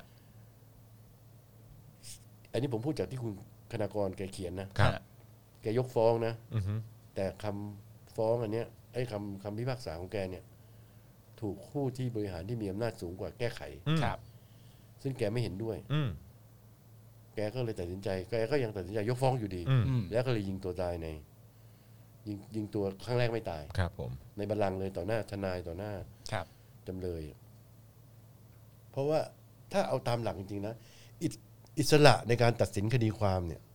ในการพิจารณาเนี่ย อืม เขาให้เป็นอิสระของผู้ผู้พิพากษาแต่ละคนนะ อืม อืม ไม่มันแตกต่างจากข้าราชการนะ คือคุณไม่ต้องไปเขียนขออนุมัติใครอ่ะ อืม คุณจะฟ้อง คุณจะยกฟ้อง คุณจะให้ลงโทษเนี่ย เป็นอยู่ที่คุณ เพราะคุณเป็นคนนั่งดู อืม สำนวนอยู่ ครับ คุณฟังพยานทั้งสองหูอยู่ ฮะ คุณเป็นคนตัดสิน แล้วองค์คณะเขามีสองคน อืม ใช่ไหม ฮะ ถ้าสองคนที่เห็นด้วยด้วยกันก็โอเค อืม ถ้าคนหนึ่งว่ายกฟ้อง คนหนึ่งว่าลงโทษประหาร ก็ต้องเอาไอ้ยกฟ้องไว้ก่อน อืม ถ้ากฎหมายเขียนว่า ถ้าเสียงเท่ากันให้ถือตามที่เป็นคุณต่อจำเลย อืม เพราะเจตนาภาษิตเราอะ ครับ ปล่อยคนผิดร้อยคนดีกว่าเอาคน อืม ถูกไปประหารชีวิต อืม คนคหรับ นึ่ง ครับ ครั ผ บ ม ถูกไหมฮะ ครับ เพราะฉะนั้น คุณคณากรแกก็ต้องต้องทำในสิ่งที่สมควรจะทำ ฮะ แต่จริงๆเรามีผู้รักษาแบบนี้เยอะทั้งประเทศ อืม แต่ไม่มีใครที่จะสื่อสารมาให้เราเข้าใจเราเห็น หรือกล้าตัดสินใจบางคนก็ลาออกไปเลยไปทำงานอื่น ไปอยู่รอเฟิร์มรวยกว่าด้วย อืม เพราะฉะนั้นมัน มันก็เป็นคำตอบที่ว่าทำไมคนนี้ต้องทำอย่างนั้นทำไมคนนี้ต้องทำอย่างนั้นผมว่าเป็นเพราะระบบ อืม อันนี้ผมโทษ ซึ่งดูใหญ่โตนะ ครับ ฮะผม ผมก็โดนคนตำหนิเยอะเวลาแสดงความเห็นว่าทำไมพูดถึงเรื่องระบบ เมื่อคืนก็โดนเขาว่า แต่ผมเชื่อเรื่องระบบนะ ครับ อืม อืม คือคุณคุณไม่สามารถฝากความหวังไว้กับการต่อสู้ต่อสู้แบบเล็กๆน้อย อืมอืม ๆ เพราะการที่น้องๆมันจะปฏิรูปเนี่ย อืม ทั้งทั้งหมดทั้งสามข้อเนี่ยผมก็ถือว่าถูกต้อง อืม อืมเพราะมันคือระบบ อ่า ก็ก็เพราะมัน คือหลักการที่ถูกต้อง อืม เพราะสมมติว่าเพนกวินกับอานนท์กำลังทะเลาะกับศาลเรื่องประกันตัวเนี่ยเขาพูดเรื่องระบบ อืม อืม อืม เขาเขาทรมานตัวเองเพื่อให้เห็นว่าความยุติธรรม การตัดสินต่อไปคุณอย่าตัดสินคนอื่นแบบผมนะ อืมอืม เพราะมันจะมีคนเรียงคิวเข้ามา ฮะ อืม แม้เพราะว่า เขาโดนแล้วคนอื่นก็โดนเหมือนกัน อ่า อืม คนอื่นก็ต้องโดนเหมือนกัน ครับ ครับ นักโทษการเมืองคนอื่นจะโดนอย่างนี้หรือเปล่า อืม คือเขาต้องการเรียกร้องให้มีการแก้ไขระบบ ฮะ อย่างคดีเพนกวินเนี่ยพูดพูดกันกระสบมันเลยต้องพูดมากไป คือว่า ไม่มีปัญหาครับ มี มีคนบางคนสั่งแบบหนึ่ง ฮะ ในคดีการเมืองปัจจุบันเนี่ย ครับ มีคนที่มีอำนาจกว่ามันลบ และสั่ง อืม ใหม่ อืม ผมขออนุญาตไม่พูด ครับอะไร ผม มากกว่า ครับ นี้ ค นะ รับ ครับ เพราะว่าผมกำลังคิดดูหลาย ๆ เรื่องว่ามันมันท่านเราไม่อยากให้เขาเสียหายอ่ะ อืม อืม คือผู้สาเนี่ยจะต้องเป็นอิสระในการตัดสินคดี วินิจฉัยคดี แม้แต่จากผู้บริหารหัวหน้าของผู้บริหารศาลยุติธรรมก็ไม่มีสิทธิ์มาสั่ง อืม ประธานศาลฎีกาไม่มีสิทธิ์มาสั่ง อืม หัวหน้าผู้พิพากษาหัวหน้าศาลอธิบดีศาลฎีกาไม่สามารถสั่งอธิบดีเอ่อไม่สามารถสั่งผู้พิพากษาให้ตัดสินคดีอย่างโน้นอย่างนี้ได้ ครับ แต่มันก็มีความพยายามทำแบบนี้ อืม อืม แม้แต่ในคดีการเมือง แทบจะไม่ค่อยมีปัญหาเลย เพราะว่าเขาก็เลือกตัวคนที่มาทำ ตั้งแต่แรกอยู่แล้ว ตั้งแต่แรกอยู่แล้วเรื่องมันก็เป็นเรื่องที่ก็ต้องรับกันไป ฮะ อืม ถามว่าก็เลยกลับมาคำถามแรกที่ว่าท้อไหมกระท้อทุกวันนี้ อืม คือต่อสู้กับอะไรอยู่วะ อืมอืม ผมเคยคุยกับคุณจรในรายการแล้วเราก็พูดกันว่าเหมือนที่เหมือนที่อาจารย์อ่าคุณทนายก็พูดเองว่า มันมีคนอยู่หลายคนเหมือนกัน ที่ทำงานเกี่ยวข้องกับสารที่ไม่ได้เห็นด้วยกับการที่ไม่ให้ประกันตัว มันจะมีคุณค่ากับสังคมมากไหมครับว่าถ้าคนที่ทำงานเกี่ยวข้องกับสารทั้งหมดเหล่านี้ออกมาส่งเสียงกันเยอะๆในเชิงของการไม่เห็นด้วย เพราะว่าคนเหล่านี้เนี่ยเมื่อส่งเสียงแล้วเนี่ยเมื่อมันเกี่ยวกับเรื่องสารและคำตัดสินโดยตรงเนี่ยเสียงของพวกเขาจะมีคุณค่ามาก เพราะมาจากผู้รู้จริง ครับ ๆ ถ้าส่งเสียงกันเยอะๆมันจะมีประโยชน์มากไหมหรือว่าจริง ๆ มันก็คือระบบอีกแหละที่แบบเอ้ยอย่าพูดเยอะดีกว่าก ก ดไว้ กดไว้หรือหรือมันมันทางนี้มันออกเป็นยังไง ครั ฮะ ผมผมผมยินดีมากถ้า ฮะ เพราะเพราะเสียงของคนเหล่านี้จะไปเปลี่ยนแปลงระบบ อืม อ่า ไป ครับ เปลี่ยนแปลงกติกาไปเปลี่ยนแปลง คือระบบจริงๆมันระบบยุติธรรมเนี่ยมันเป็นแค่ส่วนหนึ่งของประเทศเท่านั้นเอง ครับ มันไม่ได้ใหญ่โตโอฬารหรือจะสร้างสรรค์ประเทศได้ ครับ มันเป็นกลไกอะเหมือน ครับ ล้อหนึ่งในสี่ล้อ แต่ว่า ถ้าเราไปเปลี่ยนเฉพาะมันเราก็ไม่สามารถเปลี่ยนได้ อืม ผมเคยเคยเคยประชุมกันหลายครั้ง ผมเคยยังกับองค์กรกระทรวงยุติธรรมหรือศาลผมบอกว่า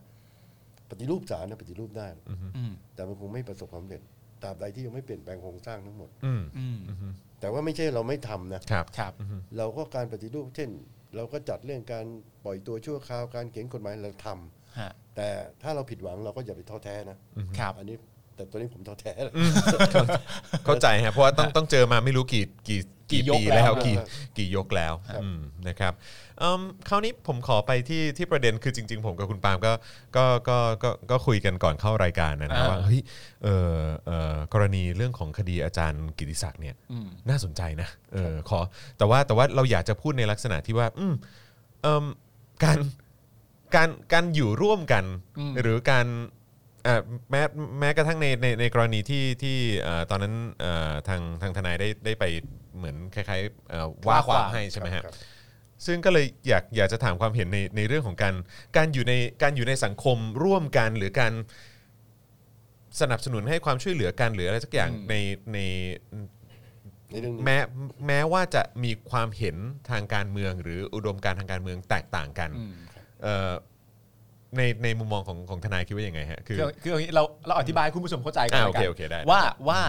ว่าทนายเนี่ยเคยได้ว่าความนะครับให้ ปัจจุ กับ บันยังว่าอยู่ อ่ะ ใช่ใช่ไม่ใช่คไม่รั ใช่ บผมครับผม แต่เคยได้ว่าความให้กับอาจารย์กิติศักดิ์ เออ นะครับผมซึ่ง เอออ อาจารย์กิติศักดิ์เนี่ยเคยขึ้นเวทีกปปส อืม ซึ่งเราก็คาดเดาไม่รู้จะเกินจริงหรือเปล่าจากแพลตฟอร์มเวทีที่ขึ้นว่าน่าจะมีทัศนคติทางด้านการเมืองที่น่าจะไม่ตรงกับทนาย เป็น อืม เป็นเช่นนั้นไหมฮะ อืม หรือเป็นยังไง เป็นเป็นผมจะตอบอย่างนี้ได้ไหม อืม อ่ะ ได้ เชิญ ได้ ฮะ ได้ได้ ตอบ เชิญฮะ ตอบตอบก่อนว่า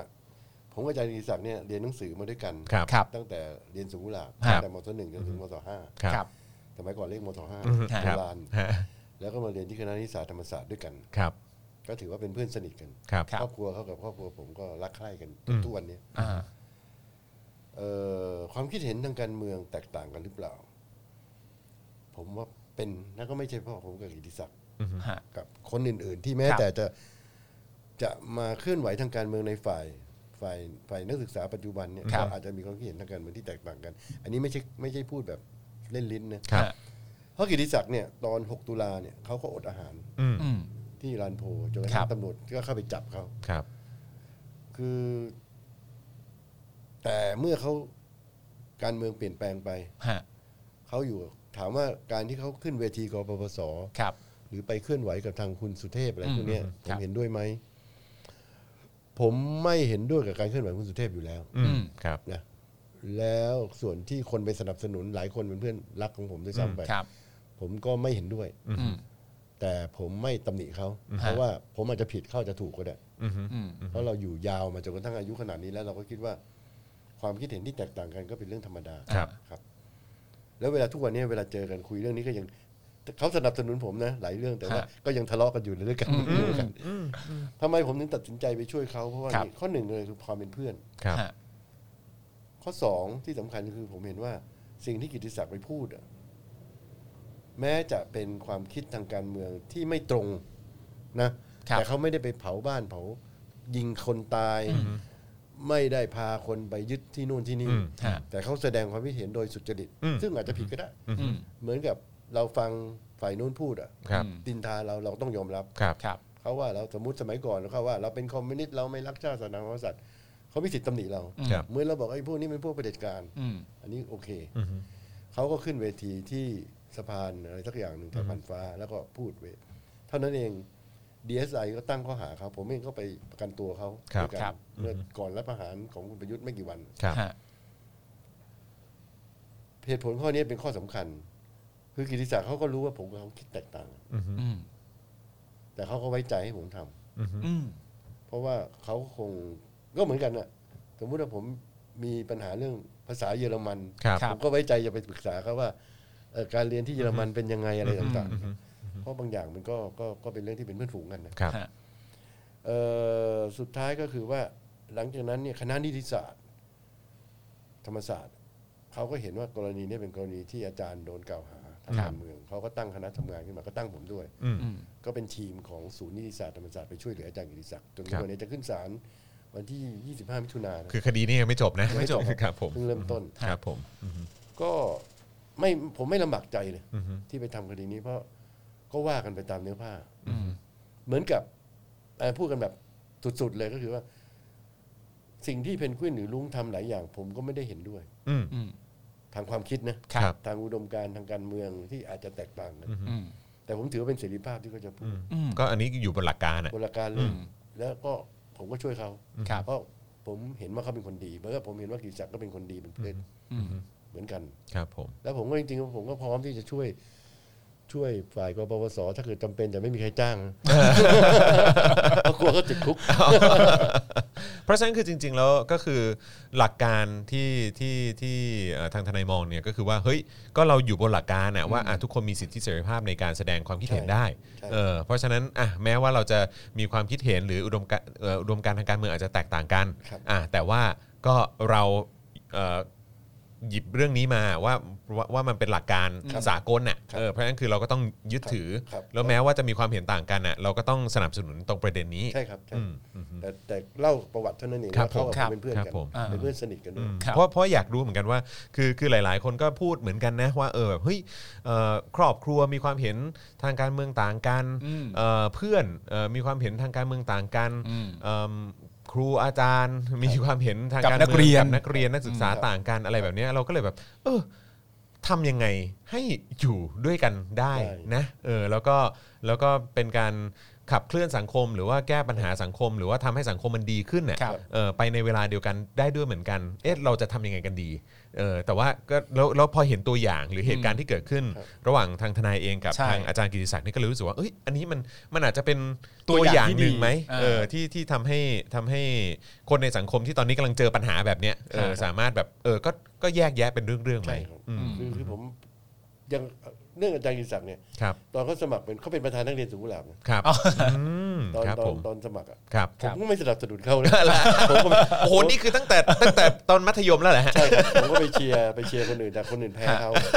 แต่แต่เสร็จแล้วเขาก็เป็นคนที่เป็นประธานนักเรียนรุ่นที่ทำหนังสือ ครับ สมานมิตรฉบับศึกอะ อืม คุณที่ว่าเป็นเรื่องที่มีการเผาหนังสืออ อืมอืม เป็นเรื่องการเปลี่ยนแปลงการ ครับ การศึกษาครั้งใหญ่เลย ครับครับ หนั ครั ง บ สือรุ่นของสูงกุหลาบนะ อืมฮึ ฮะ เรื่องหนังสือศึก ครับ ครับ อาจารย์อิศักดิ์เนี่ยเป็น อืม เป็นประธานนักเรียนที่ทำชุดนั้น ครับ ร่วม ผม กับพวกพวกเรา ว้าว ถึงแม้ว่าเขาจะคิดเห็นแตกต่างเขาก็ปกป้อง ฮะ เขาก็คือคือผมว่าก็นี่คือเสรีภาพการทางความคิดเห็นเขาคงมองกลับไปกับผมเหมือนกันว่า ครับ ผมเนี่ยก็อาจจะคิดไม่เหมือนเขา แต่ก็ยังพบผมอยู่ได้เขา ครับไม่ผได้โกร ม เกลียดอะไรกัน เออเออเออครับผม เพราะว่าผมชินกับเรื่องพวกนี้เพราะว่าสมัย สมัยผมเรียนหนังสือ ตั้งแต่เรียนมัธยมจนกระทั่งมาเข้าธรรมศาสตร์เนี่ยครอบครัวผมไม่ได้คิดแบบผมเลย อ๋อ พ่อผอ่มา พ่อพ่อผมเป็นข้าราชการด้วย ครับ เคยเป็นทหารด้วยแล้วก็ ครับ ตอนหลังย้ายเป็นฝ่ายปกครอง ครับ พ่อก็ไม่เห็นด้วย ฮะ พ่ออาจจะเป็นความคิดทางการ ค เมื รั อบ งที่แตกต่างกัน แล้วพี่น้องบางคนก็สนใจบางคนก็ไม่สนใจ ครับ อืม แต่ละแต่ก็ก็ไม่ได้คิดแบบเดียวกับเรา มีผมมีคนเดียวที่ อ่า แล้วเวลาเข้าไปเรียนหนังสืออยู่ก็เพื่อนฝูงที่อยู่รอบตัวก็ตอนปีนั้นน่ะมันก็ อืม แทบจะไม่ได้คิดแบบเดียวกับเรา อืม ฮะ ตอนนั้นมันแรงใช่ไหมคอมมิวนิสต์ อืมฮึอืมฮึ ซ้ายจัดอะไรอย่างเงี้ย ครับอืมฮึ มันก็ก็อยู่ได้อะ อืม เพราะผมเป็นคนเคยชินกับการอยู่ร่วมกับคนอื่นก็เลยเลยเป็นเป็นข้อโชคดีที่ผมกับกิจก็คบกันมาทุกวันนี้ก็ยังสนิท ฮะ สนมกันดี อืมครับผม ผมผมถามอาจารย์นอกเรื่องหน่อยเพราะเมื่อกี้อาจารย์พูดขึ้นมาดีว่า คุณพ่ออาจารย์ก็เป็นทหาร ครับ ณตอนนี้อ่ะในความรู้สึกอาจารย์เวลาอาจารย์ได้ยินแบบคนแบบกล่นด่าว่าอาชีพทหารณตอนนี้อย่างงู้นอย่างนี้อย่างนั้นในแง่ที่เป็นนกาทีฟหรือไม่ดีนะฮะมันอิมแพคกับอาจารย์ไหมหรือมันทำให้รู้สึกเจ็บปวดไหมในฐานะที่คุณพ่อของอาจารย์ก็เป็นทหารมาก่อน มันมันรู้สึกไปถึงขั้นไหนหรือ มัน ยังไงฮะ มันมันกระทบความ มัน สึ กระทบความรู้สึกไหมฮะ ไม่ ไม่เลย ใช่ห ฮะ อืมฮึอืมฮึ ไม่ไม่เลยผม สิ่งที่ต้องแยกแยะคืออะไรฮะ อืม คือทุกวันนี้ในความรู้สึกของผมผมก็มีเพื่อนเป็นทหารเยอะ อืม ครับ ที่เรียนหนังสือด้วยกัน คือผมมีความรู้สึกว่าคนถึงแม้มัน ไม่รู้เลยยกตัวอย่างจะให้มันชัดๆเนี่ยทหารก็ดีตำรวจก็ดี ฮะ พระ อืม หรือว่าเอ่อข้าราชการเนี่ย อือฮึ ผมครบมาหมดอ่ะแล้ว อืม ผมรู้สึกว่าผมก็แยกแยะทั้งหมดเลยไม่ใช่ว่าเอ้ยตำรวจมันมันเลวสมมตินะ อืม ส่วนใหญ่เราก็รู้สึกว่า มันก็มีคนดีบ้างแต่มันจะน้อยหน่อยอะไรเงี้ยแต่ว่าในตัวของคนที่ไม่ดีเนี่ย มันก็มีสิ่งที่ดีอยู่ อืม ตำรวจบางคนเขาเขารับใช้หรือทำงานต่างๆ เพื่อประโยชน์ของนายและได้เงินตอบแทน แต่มันก็ยังมีน้ำมิตร มีความ มีความกรุณา มีจิตใจดีงามอยู่ในบางส่วนของตัวเขาเองทำยังไงเราจะเปลี่ยนแปลงเขาถ้าเขามาคบกับเรา อืม อืม เหมือนกับทหารเนี่ย คือคุณประยุทธ์เนี่ย บอกตรงๆเลยว่าผมไม่ชอบแก อืม ผมไม่ได้ไม่ชอบแกเพราะแกเป็นทหารนะครับ อืม เพราะเพราะสิ่งที่แกท เพราะสิ่งที่แกทำมากกว่าผมว่า ก็หนักเลยก็คือว่าไม่ชอบเพราะตัวตนของเขา ใช่เพราะ จริงๆ อย่า แล้ว อย่างผมเนี่ย ตอนที่พ่อตอนที่ผมเกิดเนี่ยพ่อผมเป็นร้อยเอก ครับ อยู่ร้อยโทร้อยเอกแล้วก็อยู่ย้ายจากลพบุรีมาเป็นนายทหารอยู่กองพันทหารสารวัตรอยู่ตรงแถวโรงเรียน แถวแถวแถวแถวสังฮีอะนะฮะ ำอืม ครับ ก่อนอยู่ตรงนั้น ผมก็เติบโตมาในทหารนะเวลาไปเรียนหนังสือพ่อก็ให้ทหารไปส่งอะไร อื เงี้ย ม อืม ผมก็รู้สึกว่าทหารเนี่ย มันก็มีทั้งคนดีและคนไม่ดีนะ อืม อืม แล้วพ่อก็เสียเสียเสียโอกาสในการที่จะติดแป๊กอยู่ไม่ได้ไปไหน ฮะ จนกระทั่งพ่อต้องโอนย้ายไปเป็นข้าราชการฝ่ายปกครอง ครับ อืม จากการที่ไปเป็นผู้ขับกองพันทหารตารวัตรเนี่ย ซึ่งซึ่งมันก็เป็นกำลังหลักในการก่อการรับประหารกันนะครับ ฮะ แต่ว่าแกก็เลือกแกก็มีความเป็นตัวของตัวเอง ครับ ถึงแม้แกจะสนับสนุนสนับสนุนฝ่ายหนึ่ง ซึ่งไม่สนับสนุนฝ่ายเรา อืม แต่แกก็บอกเออเองก็คิดไปก็แล้วกัน ก็วันที่ 6 ตุลาแกก็กลับมาจากลำรับรายการอยู่ลำปางแกก็มาเอาตัวผมไปอยู่ ผมยังไม่ได้เข้าป่า อืม ฮะอ่า ไปอยู่ที่นู่นสองสองสองสามเดือนเลยขังไว้เลยแหละ ฮะ เพราะฉะนั้นผมไม่ไม่ไม่ติดใจเลยเรื่องทหาร อืม ทหารตำรวจผม แล้วผมยังว่าทหารที่ด้วยจำไปทุกคนว่า ผมเข้าใจพวกคุณนะ แต่พวกคุณทำเกินไป อืม ทหารสมัยนี้มันไม่เหมือนทหารสมัยก่อน ผมเห็นเอ่อเจ้ากรมเขาเคยเขียนจดหมายให้พ่อผมด้วยลายมือสวยๆว่าฝากไว้เป็นที่ระลึกอะไรต่างๆเนี่ย ฮะ เขาก็มีความงดงาม อืม อืม งานศพเขาก็เป็นเรื่องธรรมะเป็นเรื่องอะไรต่าง อืม ๆแต่คนทหารสมัยนี้เป็นอะไรเท่าที่เราเห็น อืม มันเรียนกันมาแบบเพื่ออะไร อืม จนกระทั่งมันกลายเป็นอาชีพแบบหนึ่งอะ อืม พูดง่ายๆว่าเป็นรปภที่ได้รับราชการเท่านั้นเอง อืม แล้วผมผ มันไม่เหมือนเดิม ผมสามารถด่าได้เพราะว่า ครั ผ บ มเป็นลูกทหารคนหนึ่ อื ง มอืมก็เติบโตมากับ อืม อืมครับผม โอเคได้ ว้าวนะครับอ่าโอเคเอิ่มนี่เราคุยกันมาชั่วโมงกว่าแล้วนะครับนะแต่ผมผมขออีกหนึ่งคำถามแล้วก็เดี๋ยวเดี๋ยวอาจจะดูคอมเมนต์หน่อยละกัน ได้ นะค ครั รับบ ผมนะฮะอีกหนึ่งคำถามของผมก็ก็มาจากคำตอบของอาจารย์นั่นแหละครับ ครับ นะฮะก็คือต่อเนื่องกันมา เมื่อสักครู่นี้ ทางทางทนายต้องขออภัยแหมติดพูดอาจ ารย์ เอ่อทางทางทางทนายเองเมื่อเมื่อสักครู่นี้บอกว่า โดยส่วนตัวก็ท้อนะ ครับ ใช่ไหมฮะกับเอ่อสิ่งที่เจอ ครับ โดยเฉพาะในปี 2 ปีที่ผ่านมา ครับ นี้ก็หนักมากนะครับ ครับ เอิ่มแต่ในขณะเดียวกันก็อยากจะถามว่าแล้วเอ่อมีความหวังไหมครับ เพื่อเพื่อเป็นเพื่อเป็นกำลังใจ ครับ ให้กับเอ่อคุณผู้ชมและคุณผู้ฟังที่ ครับ ดูอยู่ตอนนี้ แม้ว่าทนายจะผ่านช่วงเวลาหรือยังคงอยู่ในจังหวะอารมณ์ของความท้อแท้อยู่ แต่ว่ายังเห็นแสงสว่างที่ปลายอุโมงค์ไหมหรือว่าเอ่อเห็นความหวังที่จะเกิดขึ้น และคำว่าจบที่รุ่นเราหรือเอ่อรุ่นเอ่อ เพนกวิน น้องๆเพนกวิน อ่า หรืออะไรก็ตามคิดว่ามันจะเกิดขึ้นได้ไหมฮะ ผมเชื่ออย่างนั้นด้วย เพราะ ครั ว่า บ ท้อแท้เนี่ยหมายความว่าเนื่องจากตัวเองอายุมาก ครับ เอ่อผิดพลาดมาเยอะ ครับ ผิด เจออะไรมาเยอะ แพ้มาเยอะ ชนะไม่ค่อยเจอ ครับ อืม ในการต่อสู้ทางการเมืองนะครับ ตั้งแต่สมัยเด็กๆความหวังที่ทำให้เราสู้อยู่ต่อไปก็คือพวกเขานั่นแหละ อืม อืม เวลาผมเห็นพวกเขาคุยกันในคุก ครับ แม้แต่สิ่งที่เขาพูดอ่ะ ครับ มันเป็นสิ่งที่ประโลมใจเราอย่างเดียวให้เราต่อสู้ต่อไป ครับ เหมือนกับเราเป็นพ่อบ้าน อืม เหนื่อยแล้วอยากกลับบ้าน ไม่อยากทำงานงานแล้ว ฮะ แต่เราเห็นลูกตาดำๆต้องการเงินเราก็ต้องออกไปทำมาหากินออกมา อืม เด็กพวกเนี้ยเขาอย่างไม้เนี่ยผมเอ่ยชื่อเขาเลย อืม วันหนึ่งที่เขาไม่ได้รับความเป็นธรรมเขาบอกผู้คุมเลย เอาตัวผมลงไปในคุกผมไม่เอาละ อืม ผมไม่ยอมรับขบวนการแบบนี้ อืม แล้วผมจะไม่อยู่กับมัน เอาผมไปทำอะไรก็ได้จริงๆอยู่บนบัลลังก์ศาลต้องรอเวลาลงไปด้วยกัน ครับ อืม เขาขอเลยเขาขอลงไปเลยเขาเห็นความไม่เป็นธรรม อืม หรือว่าสิ่งที่ลุงได้พูดกับศาลว่าเขาฝันที่จะต่อสู้เพื่อเนี้ยทำไมเอาเขามาขังไว้อะ อืม เขาเองไม่ได้เป็นอาชญากร อันนี้คือความที่ประโลมใจเรานะครับ ไอ้ลุงมันแต่งชุดนักโทษนะ แล้วมันไปยืนต่อหน้าบัลลังก์ศาลแล้วบอกว่า เขาต้องการที่จะทำเพียงแต่ให้สังคมมันดีขึ้นน่ะ อืม ทำ แล้ว ไม เขา จะ ติดคุกทำไม แล้วแล้วเอาเขามาขังไว้ทำไม เขายอมติดคุกถ้าเขาผิด ตอนนี้โดยกฎเกณฑ์ทำไมไม่ให้เขาปล่อยตัวชั่วคราวออกไว้ อืม มันมีเหตุผลอะไรอ่ะ อืม ผมผมเอ้ยโอเค เราต้องต่อสู้ต่อไปวะ อืม อ่า หรือเพนกวินเนี่ย วันสุดท้ายที่เขาโดนเรื่องคดีละเมิดอำนาจศาล ครับ หลังจากที่เขาไปประกาศแล้วเขาเป็น ครั ผู้ บ นี้มีหลายคดีที่ไปถังขังไว้ 15 วัน ครับ เขาประกาศต่อศาลในหนังสือที่เขาจดมา แล้วผู้คุมจะมาตรวจ ผมไม่ให้ตรวจอะผมบอกว่าไม่ใช่เรื่องคุณคุณออกไปเลย อืม เขาประกาศต่อศาลว่าเขาเขาอ่านบทกวี อ่านประวัติศาสตร์แล้วเนี่ยเขาพูดถึงการลิเลโอ พูดถึงคอเปอร์นิคัสอริสโตเติลพูดถึงอะไร แล้วบอกว่าคนเหล่านั้นเมื่อค้นพบสิ่งใหม่ๆอ่ะมักจะถูกซึ่งอันนี้ผมยังไม่รู้เลยนะ ฮะ มักจะถูกประนามหยามเหยียด อืม แล้วในที่สุดเขาบอกเลยว่าโบสถ์คริสต์แห่งโรมันแห่งกรีกเนี่ยยังต้องมาเคารพขอโทษต่อคนเหล่านี้เลย เมื่อถูกพิสูจน์ว่าถูก พิสูจน์ว่าถูกเช่นพิสูจน์ว่าโลกกลม ครับผม คือเขาอาถรรพ์ขนาดนั้นน่ะแล้วเราเป็นใครทำไมเราจะไม่ช่วยเขาใช่ไหม อืมอืม ผมก็ถือว่าเขาเป็นลูกคนหนึ่งแล้ว อืม ฮะ คือก็ต้องช่วยอะต้องช่วย ค จ รับผม นถึงที่สุด และเป็นความหวังเดียวที่ประโลมใจเราอยู่ให้เราอยู่ต่อไปเวลาท้อแท้นะ ฮะ เวลาอยากจะต่อยใครทุกคนเราคิดถึงมันเลย ก็คือในภาวะที่ที่ทนายท้อแท้ แต่พอมาเห็นความเข้มแข็ง ครับ แล้วก็กำลังใจของคนรุ่นเนี้ย และมุ่งมั่น ที่ เนอะ และมุ่งมั่นที่กำลังต่อสู้นะตอนเนี้ย ครับ มันมันประโลมใจให้ตัวทนายเองก็ต่อสู้ไปด้วยอีกทีหนึ่ง ค เห รั มือบนกัน เพราะเรารับเราทำงานน้อยกว่าเขาเยอะ อืม เราเสียสละน้อยกว่าเขานิดเดียว อืม เราไม่ได้ทำอะไรเลย อืมอืม เพราะงั้นก็ถือว่าเราต้องทำ ก็ทำนะครับ ครับ หมายถึงว่าที่ทนายทำก็ไม่ได้เรียกว่าน้อยนะครับ ไม่ได้เล็กน้อยนะครับ เล็กเยอะฮะอันนี้ เย เย อะ อะ ครับก็เยอะอยู่ครับเออนะฮะเอิ่มเมื่อเอ่อโอเคงั้นเดี๋ยวเดี๋ยวเราขอดูขอดูคอมเมนต์กันหน่อยละกันนะครั ครับ บ แล้วก็ ผม เอิ่มเมื่อสักครู่นี้ที่ผมเห็นนี่ก็คือเอิ่มอย่างคุณ phint นะครับก็บอกว่าขอบคุณเอ่อทนายแทนน้องๆด้วยนะครับนะ ครั ฮะ บ แล้วก็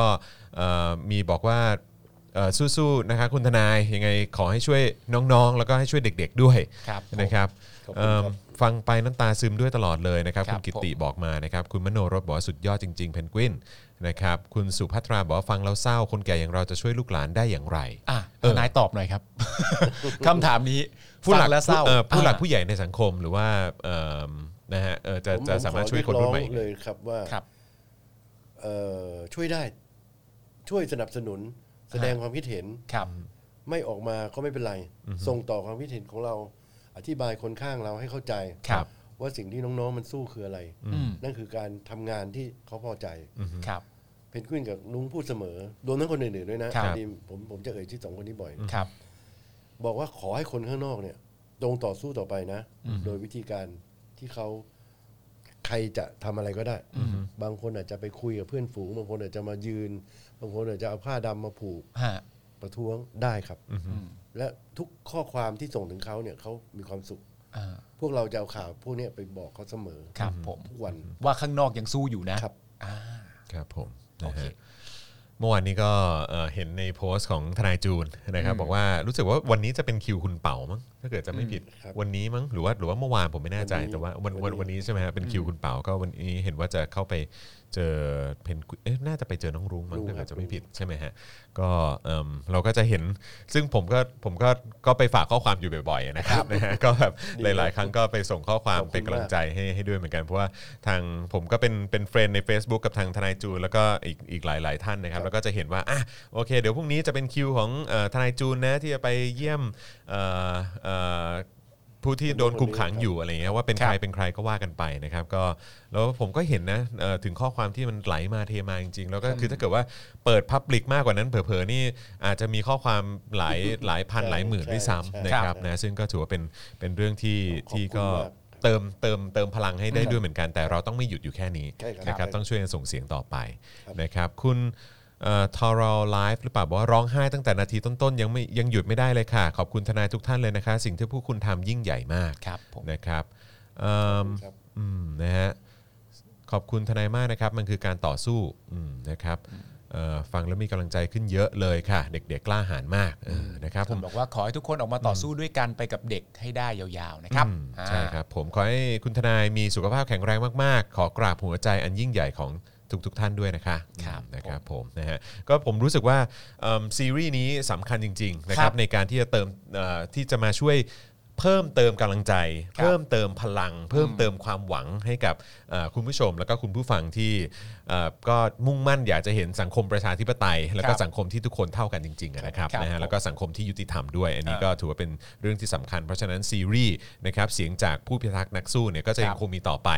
นะครับนะในซึ่งซึ่งในสัปดาห์นี้ก็ดีใจมากๆ แล้วก็รู้สึกเป็นเกียรติมากๆเลยนะครับที่ที่ได้เอ่อพูดคุยกับทางเอ่อทางทนายด้วยนะครับนะ ขอบคุณมากครับ ขอบพระคุณจริง ๆ ครับที่ที่ ที่ ให้กำลังใจผมด้วย ใช่ครับ ใช่ครับ ครับผมนะแต่ว่าก็ก็เอิ่มอย่างอย่างอย่างที่บอกไปก็คือช่วงนี้เอ่อคิวแน่นนะทางทางทนายน่าจะคิวแน่นพอสมควรเลย อ่าน นะครับนะแล้วก็ขอบพระคุณเป็นอย่างยิ่งเลยนะครับ ครับ ที่ที่เอ่อเจียดเวลามาร่วม ไม่ พูดคุย ยิน กัน ดีถ้ามี ถ้าไม่ติดคนอื่น ครับผม แล้วพรุ่งนี้ นะ พรุ่งนี้จะไปเข้าไปเยี่ยมเพนกวินตอนเช้า แล้วจะเอาข้อความที่ทั้งหมดพูดเนี่ยไปบอกเขา โอ้ ครับ ยอดเยี่ยมเลยครับ ผม พรุ่งนี้นัดนัดกับเพนกวิน ก็ส่งส่งแรงใจให้เพนกวินด้วยเพนกวินก็เคยมานั่งอยู่ตรงเนี้ยแหละฮะ ใช่ฮะ นั่งข้างคุณปาล์ม เคยสัมภาษณ์เพนกวินกันแล้ว นั่งตรง นะครับ ข้ามกันแล้วก็คุยกันคือทุก ๆ คนเลยนะครับขาดแค่ทนายอานงคนเดียวมั้งเออ อ่าน นะครับ ใช่ นะคือคุณเอ่ออ๋อแล้วก็น้องไมค์ เดี๋ยว ด้วย เดือนหน้าฮะ อ่ะ อานนท์มา โอเค เพราะฉะนั้นเอ่อ ครับผม พรุ่งนี้นะครับ เออ ผมทนายจะเดินทางไปพบกับคุณเพนกวิน ครับ นะครับ ผ ผม มเพราะฉะนั้นถ้าใครมีอะไรหรือกำลังใจอะไรส่งเข้ามาในตอนนี้ได้เลยนะครับ อ่าใช่ครับ อ่า ผมนะฮะเอิ่มทำเพื่อสังคมต้องต้องชนะเออนะครับช่วยกันสนับสนุนศูนย์ทนายเพื่อศูนย์ทนายความเพื่อสิทธิมนุษยชนด้วยนะครับ ครับ อ่าใช่ซึ่งเอิ่มเอ่อชื่อช่วงช่วงที่ผ่านมาเรามีการเปิดประมูลนะฮะหลาย ๆ อย่างนะครับไม่ว่าจะเป็นเค้กไม่ว่าจะเป็นงานศิลปะนะครับไม่ว่าจะเป็นโอ้แบบเอ่อเอ่ออะไรต่างๆ มี ครับ มีเยอะแยะมากมาย แล้วก็เดี๋ยววันนี้เดี๋ยวเราก็จะมีการประมูลเอ่อหนังสือที่เป็นเอ่อรวมบทกวีนะฮะหรือ ครับ ว่า ว่างานเขียนของทางธนาอานนท์ด้วย ฮะ นะครับเดี๋ยวจะมาประมูลกันเพื่อที่จะนำรายได้เนี่ยนะครับจากการประมูลเนี่ยไปมอบให้กับทางศูนย์ทนายเพื่อเอ่อสิทธิมนุษยชนด้วยนะค ค รั รั บบ รวมถึงยังมีงานศิลปะอีก 3 ชิ้นด้วยกันนะครับ ซึ่งอันหนึงนี่แทบจะใหญ่เท่ากำแพงนี้มั้งเออ ใหญ่ นะครับ มาก หนึ่งหนึ่งหนึ่งชิ้นแล้วก็มีงานศิลปะอีก2อีก 2 ชิ้น ซึ่งเป็นภาพวาดเนี่ยนะครับนะฮะก็เดี๋ยวเดี๋ยวจะเอามาประมูลด้วยซึ่งรายได้ทั้งหมดก็เช่นเดียวกันนะครับเราก็จะมอบให้กับทางเอ่อศูนย์ทนายความเพื่อสิทธิมนุษยชนด้วยนะค แท รับ นขอบคุณแทน ครับ น้องๆ ผม ครับ ได้ ก็ ครับ ขอบคุณทางเอ่อศูนย์ทนายด้วยนะครับแล้วก็ทนายทุก ๆ ท่านนะครับ อ่า ไม่ว่าจะเป็นทนายเอ่อที่ประจำอยู่ที่นั่นอยู่แล้ว หรือว่าทนายอาสาด้วยนะครับ ครับ ที่ ผมจะบอกครับ ที่โอ้โหแบบเสียสละมาแล้วก็แล้วก็มาร่วมด้วยช่วยกันในในประเด็นนี้นะครับ ครับ นะครับนะฮะอ่ะโอเคนะครับเดี๋ยวเอ่อตอนนี้3ามโมงกว่าแล้ว อย่า ครับ ลืมว่า4ี่โมงนะครับนะฮะทางเอ่อทางทาง อ๋อ ทนา ใช่ ยมีคิว ใช่มีคิวต่อ ครับ นะครับนะเพราะฉะนั้นวันนี้ก็ขอบคุณทางเอ่อทนายกฤษดางนุจจรัตน์มาก ครับ เลยนะครับ ขอบคุณ นะที่มาร่วมพูด ขอบพระคุณครัขบอบคุณนะครับ ขอบคุณ ขอบบครัพระคุณ ทนายครับ นะครับนะฮะแล้วก็สำหรับวันนี้นะครับซีรีส์ราษฎรทอสนะครับเสียงจากผู้พิทักษ์นักสู้นะครับก็หมดเวลาลงแต่เพียงเท่านี้นะครับ ครับ เดี๋ยว5โมงเย็นนะครับคิดว่าน่าจะ5โมงตรงแหละ ไม่ ครับ ถึงเลทนิดหน่อยนะเออนะครับเดี๋ยวกลับมากับ Daily Topics นะครับเดี๋ยวเจอคุณปาล์มนะครับ ฮะ แล้วก็อาจารย์แบงค์ด้วยนะครับวันนี้ข่าวของเราก็เข้มข้นเช่นเคยนะครับ ครับ เดี๋ยวคอยติดตามแล้วกันนะครับขอบคุณคุณผู้ชมนะครับที่ติดตามทาง YouTube ทาง Facebook ทาง Twitter นะครับแล้วก็ที่ตอนนี้กำลังฟังกันอยู่ทาง Clubhouse ด้วยนะครับที่ติดตามพวกเรา แล้วก็อย่าลืมส่งต่อเอาคลิปนี้ไปแชร์นะครับใน Facebook ใน Twitter ของตัวเองก็ได้นะครับเพื่อเป็นการเติมพลังเติมแรงใจนะครับแล้วก็เอ่อเขาเรียกว่าทำให้ เอ่อเรามีความมุ่งมั่นกันมากยิ่งขึ้นนะครับ ครับ นะให้กับคนรอบข้างด้วยละกันที่มีจิตใจส่งเสริมประชาธิปไตยกันนะครับนะครับ วันนี้หมดเวลาแล้วนะครับ พวกเราเอ่อผมจอห์นนะครับคุณ ครับ ปาล์มนะครับเอ่ออาจารย์แบงค์นะครับแล้วก็เอ่อทนายกฤษดานะครับพวกเราลาไปก่อนนะครับ สวัสดีครับ สวัสดีครับ สวัสดีครับ Daily t o p i c กกับจอห์นวินยู